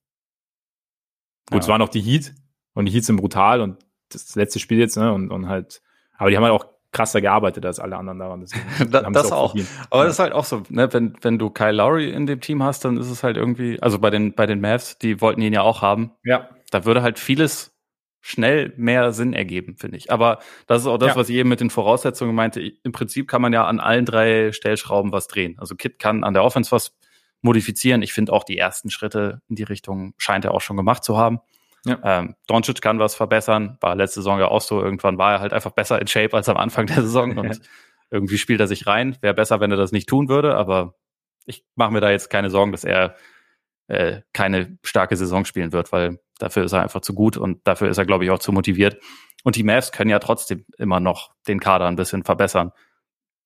So. Absolut. Auf jeden Fall. Und bei, als, als Entscheider, es geht halt, es funktioniert auch nur bis zu einem gewissen Grad. Wenn Kyle Lowry halt sagt, er geht lieber nach Miami, ja. Dann kannst du da irgendwie, da kannst du noch so viel versuchen, dann funktioniert es halt einfach irgendwie nicht. Und von daher, ja. Damit können wir uns die Rookies anschauen. Ja, machen wir das doch kurz. Wobei, noch eine ganz kurze Frage so ja. zwischen rein, weil wir hatten Zion kurz erwähnt. Also Verletzten-Geschichte plus dann eben dieses, diese, dieses Thema, dass er halt regelmäßig dann irgendwie dann doch nicht, nicht in absoluter körperlicher Bestverfassung ist. Wie geil ist es denn, so einen, so einen Typen wie Zion zu haben, der dir ja jetzt im dritten Jahr halt, den du halt, den du zwar hast, den du aber nicht auf dem Feld hast. Wie geil ist es, so, ein, so einen Spieler allgemein zu haben, der theoretisch nach oben keine Grenzen hat, aber halt nach unten halt einfach zu, also einfach zu selten da ist. Und dann halt auch noch selber irgendwie so nicht, nicht so nicht versucht, da zu sein oder nicht, nicht alles versucht, um da zu sein, gefühlt. Und dessen Umfeld mit Medienvertretern redet und denen sagt, dass man gar nicht so zufrieden ist mit den Pelicans. Ja. So, das, das kommt ja auch noch irgendwie mit hinzu. Ja, es ist echt gerade eine ganz schön miese Situation. Ich finde auch, dass die Pelicans über die letzten Jahre ziemlich viele Sachen nicht so gut gelöst haben, aber das ist natürlich irgendwie das, das wichtigste Thema. Und wenn du das Gefühl hast, eigentlich kann ich dem nichts sagen und er hat diese Verletzungsanfälligkeit und er hat aber vielleicht auch seine eigene Vorstellung davon, wie er sich, wie er sich dann damit beschäftigt und wie er sich ja. fit hält oder nicht fit hält. Das sieht schon echt ein bisschen problematisch aus. Ja. Äh, dann weiß ich nicht. Ob, also vor allem, ob man dann sogar in eine Situation kommt, wo man denkt, ich habe eh nicht die Kontrolle, der wird seinen Wechsel früher oder später erzwingen, wieso mache ich es nicht schneller? Also wie, ja. wieso beschleunige ich das Ganze nicht und guck mal jetzt, was ich für ihn kriegen kann. Aber also das ist ja irgendwie echt traurig, weil er ist ja einer der spannendsten Spieler, die es aktuell in der Liga gibt. Also, ich meine, jetzt gerade gibt es ihn nicht in der Liga, aber eigentlich. Ne? Und ja, ja. er hat sich letzte Saison so krass entwickelt mit dieser neuen Rolle als, als Point Zion. Das hat ja unfassbar viel Spaß gemacht. Und ich mhm. Will das eigentlich einfach nur sehen. Es ist halt super frustrierend, dass man, dass man jetzt auch nicht nur mit dieser Verletzung, sondern mit solchen anderen Themen sich dann auch noch die ganze Zeit beschäftigen muss. Also, keine Ahnung, für die Franchise ist es bestimmt nicht geil. Ja, also und verstehe mich nicht falsch. Ich meine, dass er sich verletzt, dafür kann er jetzt mal per se nichts. Also weißt du, das ist, äh, das, das passiert halt so. Ähm, und, ja. und, aber äh, und die Franchise macht definitiv nicht als richtig, hast du ja auch gesagt. Und, und aber es ist halt trotzdem, es ist halt irgendwie so eine komische Situation. Du hast halt, du hast den jetzt im dritten Jahr und er ist halt einfach nicht, er ist halt einfach so, so wahnsinnig selten irgendwie da und halt, dann hast du, bist du halt permanent irgendwie, also du machst, du, du machst einerseits nicht alles richtig, aber du hast dann halt auch, du bist ja auch in so einer Situation, dass du im Endeffekt gar nicht, irgendwie auch gar nicht, ähm, du kannst dich auf nichts einstellen, so quasi. Also du bastest quasi ein Team für ihn, dann ist aber dieses Team, dann ist er nicht dabei, dann, also das Team ist ja nicht perfekt für ihn gebastelt, aber du versuchst es irgendwie, dann ist er nicht dabei, das Team, dann ist halt dieses Riesenloch da drin, literally, ja. Mhm. Und dann funktioniert das Team wieder nicht, dann kommt er wieder ein nicht funktionierendes Team, wird dann irgendwie unzufrieden. Also es ist halt irgendwie so ein, ja, eine, eine, eine schwierige Situation. Also, und dann, wie gesagt, dann kommt halt dieses Out-of-Shape-Thema dazu. Ja. Mai. Ja, läuft Schauen bei den Pelicans. Sagen wir einfach mal so. Läuft, das, läuft äh, bei den Pelicans und äh, rechtzeitig zur Regular Season, Spiel 82 spätestens ist er dann auf jeden Fall da würde ich sagen. Dann hat David Griffin wenigstens recht behalten, ja. Dann hat er recht behalten, genau. Äh, damit zu den richtigen Rookies. Und nachdem wir hier in 99,8 Prozent der Fälle Deutsch sprechen und äh, ein deutscher Rookie kürzlich über die Twin Cities gedankt hat, wie gefällt dir denn Franz Wagner bis jetzt? Ja, brutal gut. Also äh, ich glaube, das da kann man im Prinzip überhaupt nichts anderes zu sagen. Also mal kurz ähm, seine Zahlen bisher. 15,6 Punkte, 51 Prozent aus dem Feld, 46 Prozent von der Dreierlinie. Das ist halt einigermaßen schockierend. Ähm, und alles andere ist auch okay. Aber ähm, ich finde halt vor allem wirklich seine, seine Scoring-Instinkte sind mhm. viel ausgeprägter, als ich jetzt gedacht habe, weil ich habe schon die Erwartung gehabt, okay, das ist einer, der, der versteht das Spiel, das ist, der, der wird reinkommen und nicht wahnsinnig viele Fehler machen und sich halt einfach irgendwie äh, schnell gut gut einführen in der NBA, aber der wird jetzt nicht irgendwie eskalieren, sage ich mal, in seinem acht Spiel 28 Punkte machen. So, das hätte ich absolut nicht nicht gedacht, dass das passieren würde. Und er hat bisher ja. in jedem Spiel zweistellig gescored. Ähm, sucht auch aktiv nach Möglichkeiten, um seinen Wurf loszuwerden. Ähm, weiß, wann er auch ohne jetzt die ganz krasse Explosivität irgendwie einen Closeout attackiert, wann er zum Korb mhm. kommen kann, hat echt eine gute Fußarbeit. Der Dank war natürlich brutal, aber alles oder fast alles andere, was er macht, ist ja nicht, ist ja nicht so spektakulär, aber halt einfach effizient und gut. Und er wird jetzt nicht seine ganze Karriere 46 Prozent von der Dreilinie treffen, aber das muss er halt auch nicht. Und äh, er hat halt irgendwie erstmal schon mal gezeigt, dass er halt wirklich vom, vom Start weg einfach ein echt brauchbarer NBA-Spieler ist. Also ich finde, er wirkt auch in vielen Aktionen einfach wie ein Veteran. So ja. beispielsweise auch diese, ich weiß nicht mehr, gegen wen das war, diese, diese Aktion, wo er dann den Einwurf halt gegen den Rücken vom, vom Gegenspieler wirft, um ihn dann, um ihn dann einzusammeln. Mhm. Das ist halt normalerweise so ein, so ein Veteranen-Move, den jetzt ein Rookie nicht unbedingt in einem seiner ersten NBA-Spiele auspackt. Und äh, sein, sein Gesamtpaket finde ich bisher echt richtig beeindruckend. Ja, er hat so eine, so eine Sicherheit in seinem Spiel, wie du sagst. Also auch so, zum Beispiel, also ich finde, also er ist oft oder er, er steht gern halt oder wird gern als Baser verwendet in der Ecke, aber er ist halt eben genauso dieses Ding, was du halt bei Rookies manchmal hast, dass sie kurz, kurz mal zögern, nehme ich jetzt den Dreier oder kommt der Closeout und, und ziehe ich rein. Diesen Moment hast du halt bei ihm irgendwie selten bis jetzt. Und das finde ich, äh, finde ich, sieht extrem gut aus. Und er ist halt irgendwie, keine Ahnung, wenn man so guckt, er hat halt oft irgendwo hat er halt seine Finger drin, also sowohl vorne als auch hinten. Und gegen Minnesota gab es auch die eine Aktion, also dass er quasi so im Play geblieben ist. Also er, Floater war, glaube ich, ein bisschen zu kurz und er ist dann aber gleich, also er ist dann nicht stehen geblieben oder irgendwas, sondern ist halt direkt zur Dreierlinie und hat dann, hat dann einen Dreier bekommen, hat dann den Dreier getroffen. Also sind halt irgendwie so, ja. so, so Kleinigkeiten irgendwie, glaube ich, die ganz gut ist. Oder als dann auf äh, Anthony Edwards ges geswitcht wurde und da halt auch, also Edwards kam zum Korb, aber der Korbleger war so, also Wagner war halt dran und, und er hat den Korbleger hätte ihn machen können, er verlegt, aber trotzdem, es ist halt, er ist halt, er hat irgendwie so eine Vielseitigkeit und ähm, ja, so eine so eine Erwachsenheit, cool, gibt's auch ja. nicht das Wort, aber so in, in seinem Spiel. Und das ist eigentlich echt, äh, ja, es ist tatsächlich. Maturität. Ja, Maturität, genau. Äh, ist echt äh, gut anzuschauen irgendwie bis jetzt. Ja, also, und ich glaube, bisher kann man dafür argumentieren, dass er wahrscheinlich der beste Spieler bei den Magic war. Der beste Rookie sowieso, aber auch der, ja. äh, derjenige, der da irgendwie am meisten Spaß gemacht hat. Und es ist natürlich auch kein gutes Team, aber äh, auf jeden Fall eine ganz klar, ganz klar positive Entwicklung auf jeden Fall der ersten Saisonwochen. Absolut. Aber dann lass es vielleicht mit seinem, ja. mit seinem Kollegen noch weitermachen. Äh, Jalen Suggs, mhm. der ja, also nicht, nicht ganz diesen Erfolg bisher hat. Bei ihm mal kurz die Zahlen, 13 Punkte, ist ordentlich, 30,8 Prozent aus dem Feld, nicht so gut. 23,9 von der Dreierlinie auch nicht so gut. 3,6 Assists bei 3,5 Turnovern auch nicht so gut und nicht so gut. Also das ist ein bisschen unfair und deswegen auch äh, nicht zu ernst nehmen. Aber warum erinnert er mich optisch so sehr an DJ Augustine? Ich dachte halt erst immer so, so mehr so Brandon Roy, aber halt auch explosiver und so. Und mhm. das ist ja auch irgendwie eine, eine, eine Vergleich, die ich pre-Draft gehört habe. Er wirkt für mich sehr klein im Vergleich zu den anderen Spielern. Ja. Und deswegen komme ich dabei eher dann auf, auf DJ Augustine. Aber wahrscheinlich ist es unfair und es liegt einfach nur daran, dass er auch ein Point Guard bei den Magic ist. Ich weiß es nicht.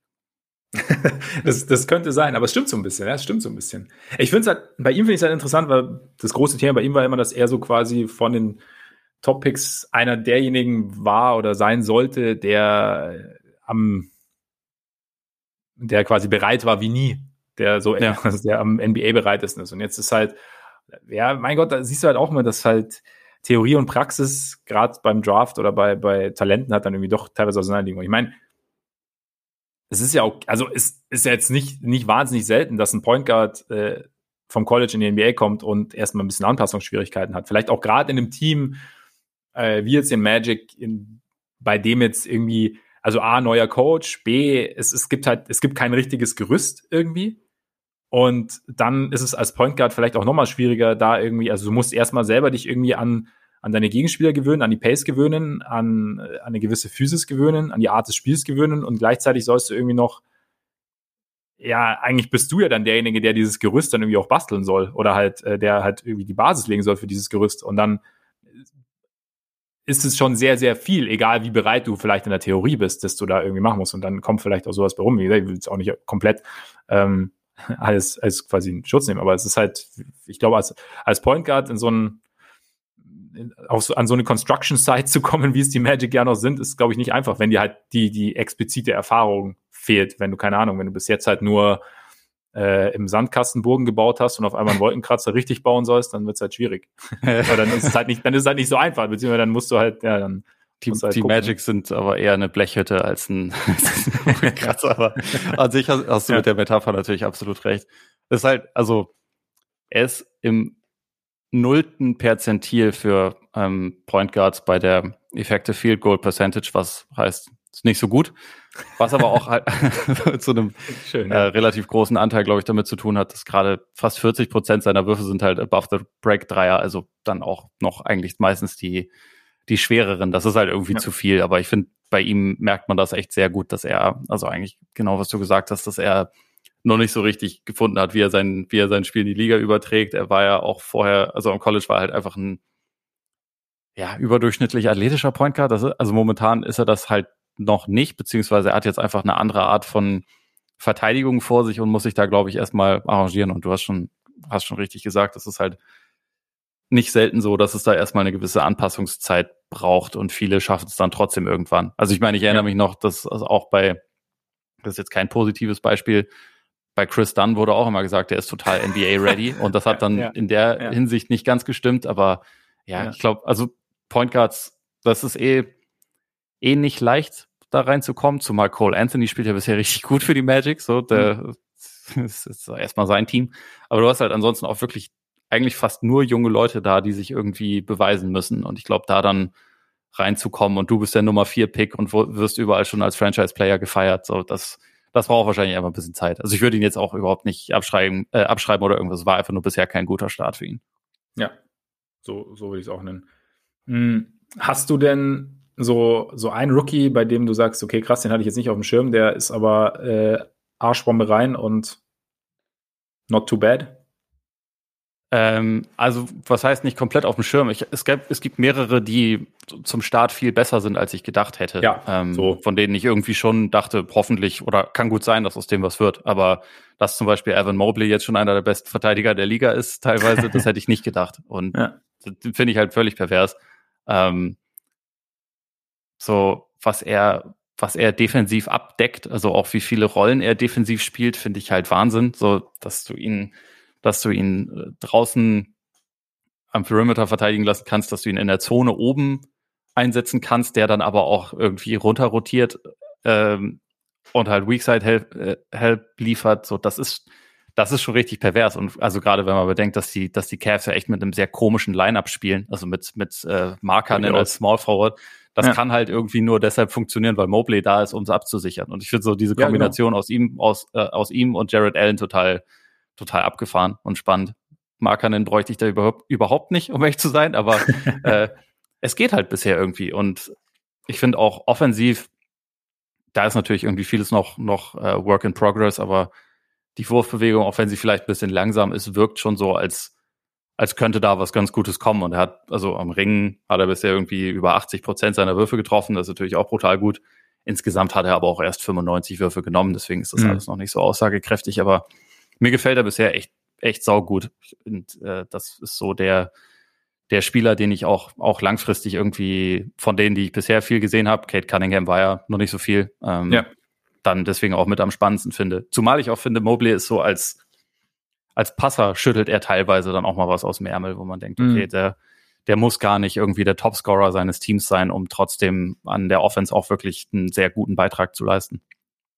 Ja, und ich finde, also was du gesagt hast, so dieses Liner mit Markern auf der, auf der 3, also ich glaube, es, ist, es gibt genau es gibt gefühlt, funktioniert es genau in einer Situation jetzt mal. Die Cavs stehen bei 4-4 und äh, lässt übrigens auch die Preseason der Bulls noch in einem ganz neuen Licht erstrahlen.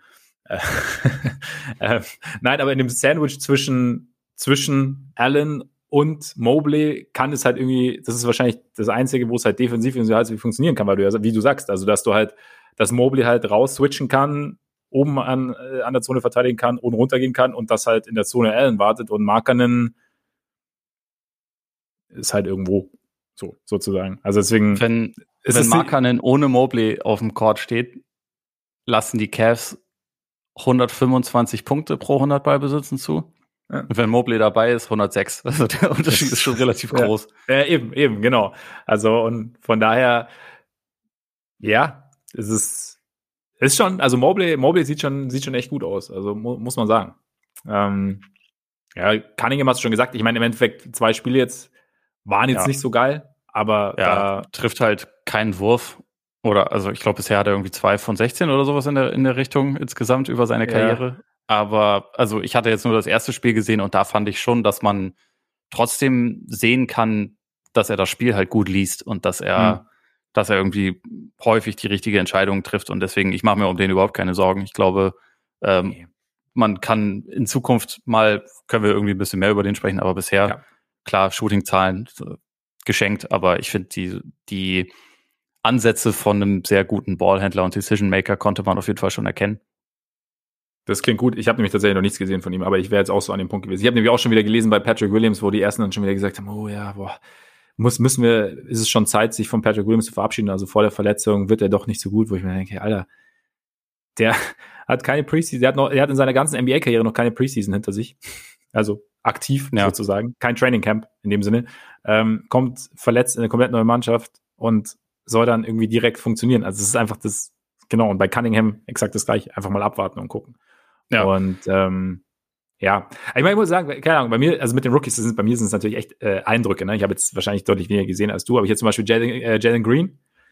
Ja. Ähm, apropos keine Sorgen machen, also was Scoring angeht, mache ich mir bei dem eigentlich auch überhaupt keine Sorgen, dass das äh, auf Dauer in der Liga funktionieren sollte, also was ich bis jetzt gesehen habe. Also da ist so gefühlt, ja, irgendwie alles da, ne? Der Wurf ist da, Drive, ähm, die Handles sind okay, ähm, fahren auch irgendwie ganz, also ich habe jetzt das Spiel gegen die Lakers zum Beispiel, habe ich mir angeschaut, ähm, so dieses, äh, hat, hat sie eine Phase, in der man regelmäßig beim Pick and Roll mit, mit Schengen gelaufen ist als, als äh, Ballhändler, fand er auch irgendwie, dass er so eine mh, hm, dass das Timing eigentlich gar nicht so schlecht war bei den Pässen. Also die waren jetzt nicht jeder einzelne Pass war komplett on point, aber so er hat so eine, er hatte auch wenn dann das, das Double Team so ein bisschen in seine Richtung kam, auch wenn sie ein bisschen Druck auf ihn ausgeübt haben, dann zu zweit fand ich hatte eigentlich dann irgendwie einen ganz guten Zeitpunkt gefunden so für das Abspiel dann und so. Das ist so ähm, ist da jetzt nicht irgendwie hastig geworden. Das sind eigentlich, finde ich auch so, gerade so eben, wenn wir sagen, jemand, gut, er kam ja aus der G-League, aber so erste NBA-Saison und dann halt bist du plötzlich halt mit so den Anthony Davises dieser Welt irgendwie konfrontiert.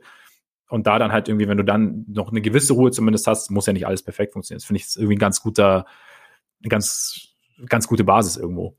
Ja, finde ich auch. Und auch, also wenn, wenn seine, seine Shooting-Zahlen jetzt bisher nicht gut sind, mache ich mir da auch keine Sorgen. Was ich halt bei ihm auch echt noch sehr auffällig finde, ist, dass er echt eine fortgeschrittene Fußarbeit hat. Also mhm. er ist irgendwie sehr gut schon jetzt da drin auf dem Court an den Ort zu kommen, wo er hin will.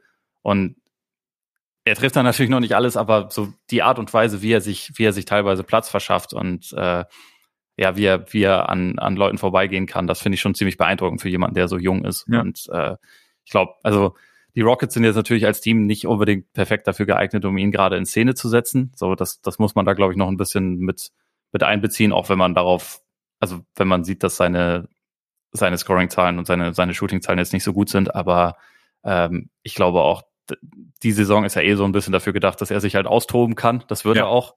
Ähm, vielleicht stellen sie ihm irgendwann sogar auch noch einen echteren Point Guard an die Seite, der ihm vielleicht noch ein bisschen mehr füttert, als das jetzt gerade Kevin Porter tut. Und dann finde ich ihn als, also auf jeden Fall mal als Scorer, aber auch richtig, richtig spannend. Ich kann noch nicht so ganz einschätzen, wo so als Gesamtpaketspieler die Reise für ihn hingehen wird. Also ich finde, defensiv macht er manchmal so den Eindruck, es ist schon aktiv, so das schon, mhm. aber auch manchmal ja, bisschen fehleranfällig, aber das ist halt auch irgendwie logisch bei so einem jungen Spieler. Aber wie gesagt, als, als Scorer wird der auf jeden Fall seinen Weg machen und ich glaube, es wird nicht lange dauern, bis der über 20 im Schnitt macht.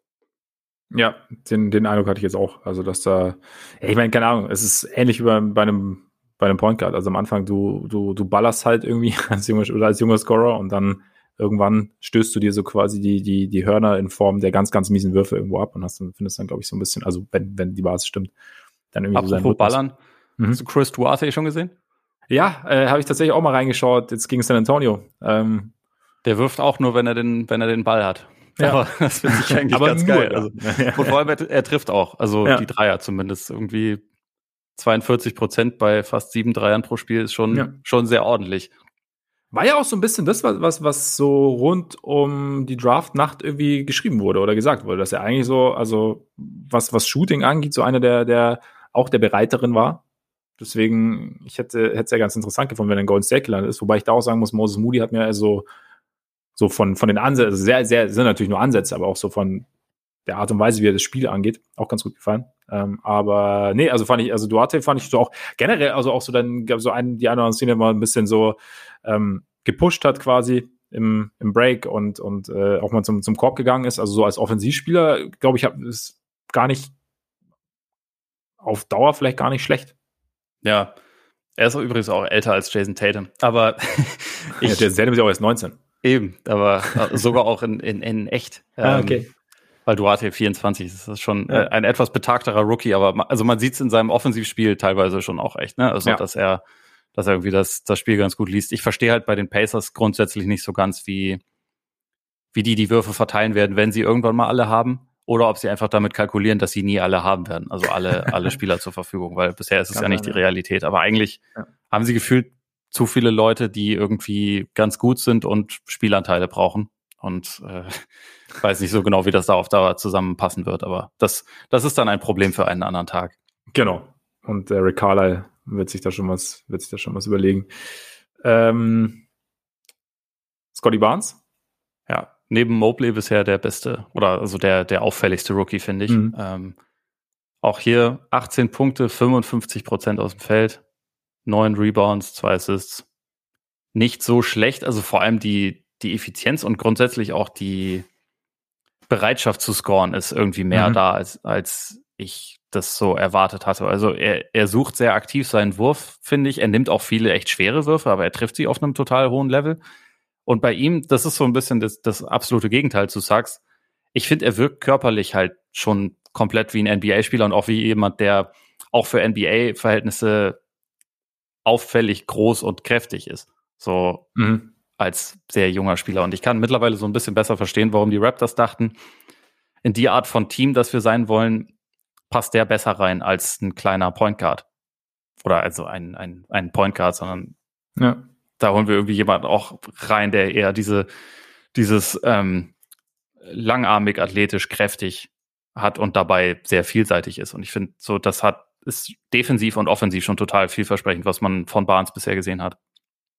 Ja, ich habe so den Eindruck, er hat so, so ein, äh, also ich habe ihn jetzt gegen, gegen Chicago eben gesehen Und er hat so einen, so einen gewissen Nachdruck einfach in seinem Spiel, also offensiv. Also gab es auch die eine Szene, äh, also Patrick Williams war, glaube ich, im vierten Viertel auch, äh, so, so während des Runs der Raptors äh, Patrick Williams relativ alt hat aussehen lassen, der ja eigentlich, also der ja auch mega jung ist, aber körperlich halt auch, wie du sagst, äh, ähm, bei, bei Barnes, der körperlich ja auch schon sehr, sehr weit ist und halt einfach mal so ein bisschen, also A, ich glaube Spin-Move war es und dann aber noch mit Kontakt quasi, also war ihm wurscht sozusagen und hat halt dann einfach, also er wollte scoren, er hat gescored und das fand ich, in dem Spiel fand ich schon, war es schon irgendwie auffällig, dass er halt, wie gesagt, so mit so einem, so einem gewissen Nachdruck halt auch gerade offensiv irgendwie, irgendwie rangeht. Und siehst du denn, ich meine, vorher waren ja so diese, dieses Thema, ja, Scoring, Wurf und so. Siehst du die Problematik, die, die man sich da irgendwie, die halt am College irgendwie anscheinend präsent war? Oder hast du das Gefühl, dass er da so Richtung NBA gut dran gearbeitet hat? Also, ich meine, der, den Distanzwurf hat man jetzt noch nicht groß gesehen, aber bisher ist das kein Problem, weil er dafür, also aus der Mitteldistanz ja teilweise schon echt, echt gut abschließt, auch hochprozentig mhm. und, und er halt dann auch in, in Ringnähe, äh, Ringnähe und in, in Floater Range zu seinen Abschlüssen kommt. Solange das der Fall mhm. ist, passt das ja. Und wie gesagt, ich hatte, mir wurde als Vergleich irgendwie immer eher so, ähm, kam so Draymond Green in den Sinn, so von wegen großer mhm. Playmaker, der aber Probleme mit dem Wurf hat und so. Und ich finde, das kann ich jetzt irgendwie schon in, ins Reich der Fabeln verweisen, weil er halt einfach auch viel mehr, also viel aktiver nach dem eigenen Wurf sucht, als, als mhm. Draymond jemals, jemals getan hat. Und ja. finde ich einen guten Touch hat, so den Eindruck macht, der weiß, wie er an seine Sweet Spots kommt, teilweise. Und von daher, natürlich wäre es cool, wenn er irgendwann einen Wurf hat, also auch, glaub, um dann irgendwie sein volles ja. Potenzial zu realisieren, wäre es natürlich stark, wenn er irgendwie den Distanzwurf mit drin hat, aber er hat auf jeden Fall ja jetzt schon mal gezeigt, dass er in der Lage ist, auch in der NBA effizient an Punkte zu kommen. Was durchaus würde ich sagen, ist. Das, das ist auf jeden Fall schon mal, schon mal widerlegt. Und ja. die Raptors haben über die letzten Jahre mit, mit relativ vielen Spielern ja Fortschritte, äh, Fortschritte gemacht, was den, was den Distanzwurf anging, die mhm. am Anfang da jetzt nicht so betagt, äh, nee, nicht betagt, sondern einfach nur gut waren. Sagen wir es einfach so. Äh, mit, ja. mit, mit OG Aninobi, auch mit Siakam, der momentan nicht dabei ist. Ja. Und so, deswegen würde ich auch denken, der, die Möglichkeit besteht schon auch bei ihm. Das finde ich halt noch ganz interessant, wie die ja. Raptors dann spielen werden, wenn Siakam zurückkehrt. Absolut, ja. Was jetzt das in den genau. nächsten zwei Wochen passieren soll. Genau, das wollte ich dir eben auch noch fragen, weil das war ja irgendwie auch so ein bisschen so der, der Punkt, an dem da manche stutzig geworden sind, so Barnes neben, neben Siakam. Aber siehst du jetzt mit den jetzt, mit den Eindrücken, die du jetzt gesehen hast, siehst du es wahrscheinlicher, dass das an, dass es funktioniert auch? Oder wie, wie siehst du den Fit mittlerweile? Ich würde es einfach ausprobieren. Ich kann mir schon mhm. vorstellen, dass das, dass das funktionieren kann. Man muss halt irgendwie so ein bisschen eine Rollenverteilung finden, aber eigentlich ist es ja also auch eine Frontline, in der alle Leute lange Arme haben, athletisch sind und, und eine gewisse Kraft haben, ist, glaube ich, ist, glaube ich, nicht verkehrt. Mhm. Ich meine, jetzt momentan, ähm, das ist ja Precious Achua, der, der Center, packst halt vielleicht Siakam rein, vielleicht bist dann offensiv ein bisschen besser, weil das sind die Raptors ja bisher nicht, nicht unbedingt beeindruckend und dann schaust du halt einfach mal, wie sich das, wie sich das miteinander kombinieren lässt. Aber ich finde, es ist auf jeden Fall schon ein ganz, ganz interessantes Team und auch viel interessanter dadurch geworden, dass sie halt mit, mit Barnes irgendwie diesen echt äh, spannenden Spieler mit drin haben. Wer liegt dir noch auf der Zunge? Welcher Rookie? Äh, Josh Giddy natürlich. Äh, also einfach, weil ich sein, sein Playmaking echt geil finde. Mhm. Ähm, das ist halt alles, alles, was in OKC passiert, ist ja ein bisschen, bisschen schwerer einzuschätzen. Ich finde vor allem, er, manchmal sieht es im Pick and Roll einfach so aus, als er bräuchte eigentlich einfach einen, also er liest das jetzt schon so gut, dass es ziemlich mhm. nice wäre, wenn er einen richtig guten Big Man neben sich hatte, der auch mal explosiv zum Korb abrollen kann und nicht Derek, Trav äh, Derek Favors ist. Das ist wahrscheinlich sein bester Partner da momentan, ne? Und als Pick-and-Pop-Option ist dann vielleicht noch Mike, Mike Muscala oder so, aber ja. das ist ja also offensichtlich nicht das beste Niveau und mhm. das haben, haben die Thunder sowieso nicht. Aber ich finde, bei Giddy sieht man halt schon, dass er irgendwie diese, er, er macht die richtigen Reads häufig, er hat Pässe im Arsenal, die nicht jeder im Arsenal hat. Und ich finde, es ist dabei halt nicht nur Spektakel, sondern es sind häufig auch einfach gute Entscheidungen, die er da trifft. Und äh, was ich finde ein bisschen komisch aussieht, ist sein, sein Dribbling, weil er dabei irgendwie sehr steif wirkt. Aber mhm. es scheint ihn ja jetzt bisher irgendwie nicht, nicht großartig zu behindern nimmt echt viele Würfe aus der Mitteldistanz, trifft sie bisher aber auch gut, deswegen passt schon. Was ich halt ja. bisher so den Eindruck habe, dass ihm so die Explosivität fehlt, um zum, zum Ring zu kommen. Ähm, aber vielleicht ist das auch so ein Ding, dass er einerseits nicht die besten Mitspieler um sich herum hat und andererseits sich da vielleicht auch noch ein bisschen akklimatisieren muss. Aber ich finde so oder so die ersten Eindrücke schon schon echt nicht schlecht. Also dass auch dem äh, aus dem auch einer werden kann, der nicht nur Highlights, sondern auch äh, gute Spiele produziert. Ja, die Highlights produziert auf jeden Fall. Also ich, ich habe, muss gestehen, ich habe auch nur äh, Highlight-Tapes bis von ihm gesehen, weil ich mich von OKC bis jetzt ferngehalten habe. Aber äh, er hat auf jeden Fall so diesen, diese leichte Magie beim Passen. Also ja. da, da findet er dann schon immer wieder den, den Pass, den sonst nicht ganz so viele gefunden haben. Äh, Groß, große Playmaker sind auch eh immer, äh, finde ich, also schaue ich einfach gerne zu. Ja. Vor allem, wenn sie dann auch so eine fiese Matte haben wie er. Das, das äh, hilft natürlich auch. Absolut. Ma Mathe hilft immer. Auch wenn es ja. bei mir eher Neid hervorruft, aber gut. Ähm, äh, sonst hätte ich eigentlich nur noch, wen ich noch wichtig finde zu erwähnen, Davion Mitchell. Einfach, weil mhm. Weil Defense. Da ist, da ist das Spektakuläre halt einfach die Defense, genau. Ja. So, ähm, offensiv hatte er jetzt, glaube ich, ein richtig gutes Spiel und ansonsten ist es, äh, ist es jetzt noch nicht unbedingt berühmt, aber was er defensiv teilweise für Possessions hatte und auch wie er schon mehrere Spieler zu nicht ganz so guten Abenden geführt hat, weshalb sein ja. Spitzname Off Night gar nicht so, gar nicht so blöd ist, äh, fand ich schon sehr beeindruckend. Also vor allem, wenn man so guckt, wie er sich innerhalb einer Possession dann über vier Screens kämpft und dann irgendwie ein Schritt zurück ist, aber noch hinterherkommt und dann nochmal, ja. dann noch mal irgendwie eine Hand dran bekommt. Das ist schon sehr eklig. Ja, es ist so der, so der eher eklige Mischung aus Explosivität quasi und Physis, ne? Er ist ja auch, also mhm. er ist ja auch immer so, also gern sehr, sehr nah dran am, am, ja. am Gegenspieler und ist so, lässt ihn spüren sozusagen, dass da jetzt nicht so wahnsinnig viele Millimeter Platz sind, um entweder zu ziehen oder, oder irgendwie einen Wurf loszuwerden. Ja. Also von daher, ja, es ist äh, Sacramento, es ist mal wieder, ein spannendes Experiment, sagen wir es mal so. Ja.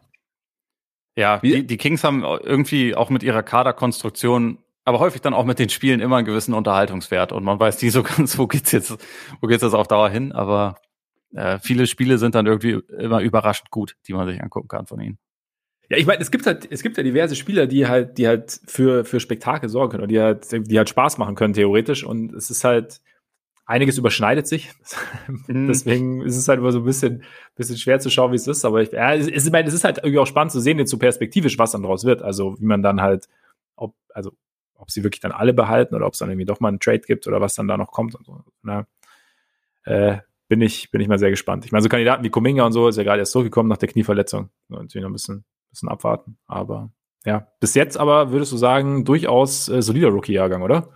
Ja, mehr als das. Also ich finde find den Jahrgang bisher echt sehr vielversprechend. Selbst die Spieler, die jetzt bisher noch nicht so äh, nicht so alles abrufen konnten, also auch wie, wie Sachs zum Beispiel. Ich glaube auch, dass da ein sehr interessanter Spieler drin steckt und ja. so Leute wie, wie gesagt, Mobley ist halt jetzt schon, ich bin sehr begeistert von ihm. Barnes war bis, und Barnes und Wagner sahen beide teilweise bisher wie die besten Spieler ihres Teams aus. Ähm, hm bei Wagner geht's, das ist das Argument sogar noch ein bisschen leichter zu machen, glaube ich. Und äh, da ist, glaube ich, dann auch noch viel Potenzial drin. Zumal ich glaube, also dass Cunningham an eins gepickt wurde, war jetzt auch nicht unbedingt ein Zufall. Der, der wird mhm. schon auch reinkommen und dann sehen wir da halt noch einen weiteren richtig guten Spieler. Also ja. bisher, bisher gefällt mir das sehr gut. Auch dein, dein äh, Freund Ayo Foyeyo hat ja schon ein bisschen was gezeigt. Ich wollte ich wollte ihn gerade gerade noch erwähnen, weil äh, das tatsächlich eine sehr sehr ähm, also für also wenn man ihn nicht am College beobachtet hat, was ich natürlich nicht getan habe, ist es tatsächlich eine überraschende Entwicklung, weil so der der der, der Unterschied zwischen Summer League und jetzt diesem Celtics Spiel quasi dem letzten Eindruck, der ist halt meilenweit. Also das ist schon da hat sich echt wahnsinnig viel getan. Also in der Summer League war wirklich gerade offensiv hat teilweise wirklich überfordert. Also man hat so diese, das defensive Potenzial gesehen, was man jetzt auch immer wieder sieht, weil halt wirklich auch, also ist natürlich nicht ganz so physisch wie, wie Mitchell, ist ja auch nicht so bullig, aber er ist halt auch ein wahnsinnig ekliger 1 gegen 1 Verteidiger, bewegt sich irgendwie auch im Team relativ gut. Und er hat sich halt einfach so in diesen paar Monaten seit der Summer League halt extrem gut entwickelt. Also er hat so eine gewisse, er strahlt so eine gewisse, gewisse Ruhe mittlerweile irgendwie aus, weiß irgendwie so, was er kann, was er nicht kann. Hm, sein Wurf ist, glaube ich, so die Bewegung ist jetzt nicht ganz optimal, also weil er irgendwie sehr, sehr tief ist. Und ich habe das Gefühl, so die, er, die Fürhand geht sehr, sehr früh weg irgendwie vom Ball. Hm. Sehr, sehr weit raus. Aber so, also ich bin, also ich finde es krass, dass er sich mittlerweile so tatsächlich mehr oder weniger in die Rotation gespielt hat. Also, wie gesagt, man weiß es nicht genau, weil manchmal dann, also Billy Donovan, das ist auch situativ. aber auch was man so liest, so die, die Aussagen von Donovan zum Beispiel zu ihm, also dass er halt einfach eine Selbstsicherheit hat, aber ohne arrogant zu sein und, und so dieses, auch dann, er hat nach, nach dem Boston-Spiel hat, hat äh, der Broadcaster Bulls dann ihn interviewt tatsächlich, also nicht, nicht The Rosen oder Levine, sondern mal jemand anderen geholt, das äh, Chicago Kid sozusagen. Und er wirkt halt sehr, sehr aufgeräumt. Dann auch so, wie er sagt, okay, wenn er von der Bahn kommt, du siehst so ein bisschen den Flow des Spiels und weißt, was das Spiel braucht. Und er guckt dann da immer so ein bisschen, also ich glaube schon, dass die da, dass es sieht so aus, als hätten die Bulls echt einen, einen guten Rotationsspieler da irgendwie gedraftet, der jetzt vielleicht auch so, also er war ja länger am College, aber der, der so im Laufe der Saison echt einen Beitrag leisten kann und halt eben auch so diese, diese Lernwilligkeit und Lernfähigkeit auch mitbringt. Und, und ja, also ich bin sehr, sehr zufrieden mit Ayo. Klingt gut. Wenn man keine Erstrunden-Picks hat, dann muss man die in der zweiten Runde äh, eben, eben. Und gut, äh, weil, gut machen und das scheint geklappt zu haben. Genau. Die, und die Kollegen Kani sowas und, und Eversley sind halt von ihren Zweitrunden-Pick-Fähigkeiten so überzeugt, dass sie sagen, scheiß auf die erste Runde. Weißt du? Zu Recht. Zu Recht. Ne? So ist das. So ist das. Gut, damit äh, hätten wir es, oder? Sie. Bulls am Anfang, Bulls am Ende. Schengen, einen der besten Stealer. Aber ah, ja, den stimmt. machen wir irgendwann. Irgendwann in Ruhe können wir über den auch nochmal sprechen. Genau. So, so machen wir es. So machen wir es. Dann bleibt uns natürlich nur noch, uns für eure Aufmerksamkeit zu bedanken. Schön, dass ihr dabei wart. Und äh, falls ihr noch öfter dabei sein wollt, weil ihr bisher noch nicht so regelmäßig dabei wart, sage ich euch jetzt, dass ihr uns sehr gern abonnieren könnt, wenn ihr wollt, bei Apple Podcasts. Hinterlasst uns da auch gerne Rezensionen bei Spotify, Deezer, Amazon Music, Google Podcasts, wo auch immer ihr hört. Ihr findet uns im Normalfall und abonniert uns sehr gern, wie gesagt. Folgt uns gern auf äh, Facebook, Twitter und Instagram. Schreibt uns auch sehr, sehr gern an. Und schaut vielleicht mal bei Patreon vorbei. Ähm, diese Woche werden wir wahrscheinlich, wobei, vielleicht kommt noch was. Ich weiß es nicht. Aber wir werden sehen. Wegen extra Folgen. Ab nächste Woche ist auf jeden Fall wieder Vollgas. Sage ich jetzt einfach mal so, um uns ein bisschen unter Druck zu setzen, weil ähm, wie DeMar DeRozan sind auch wir unter Druck am besten. Und jetzt würde ich sagen, genießt euren Tag, euren Abend, euren Morgen und bis bald hoffentlich. Reingehauen. Reingehauen.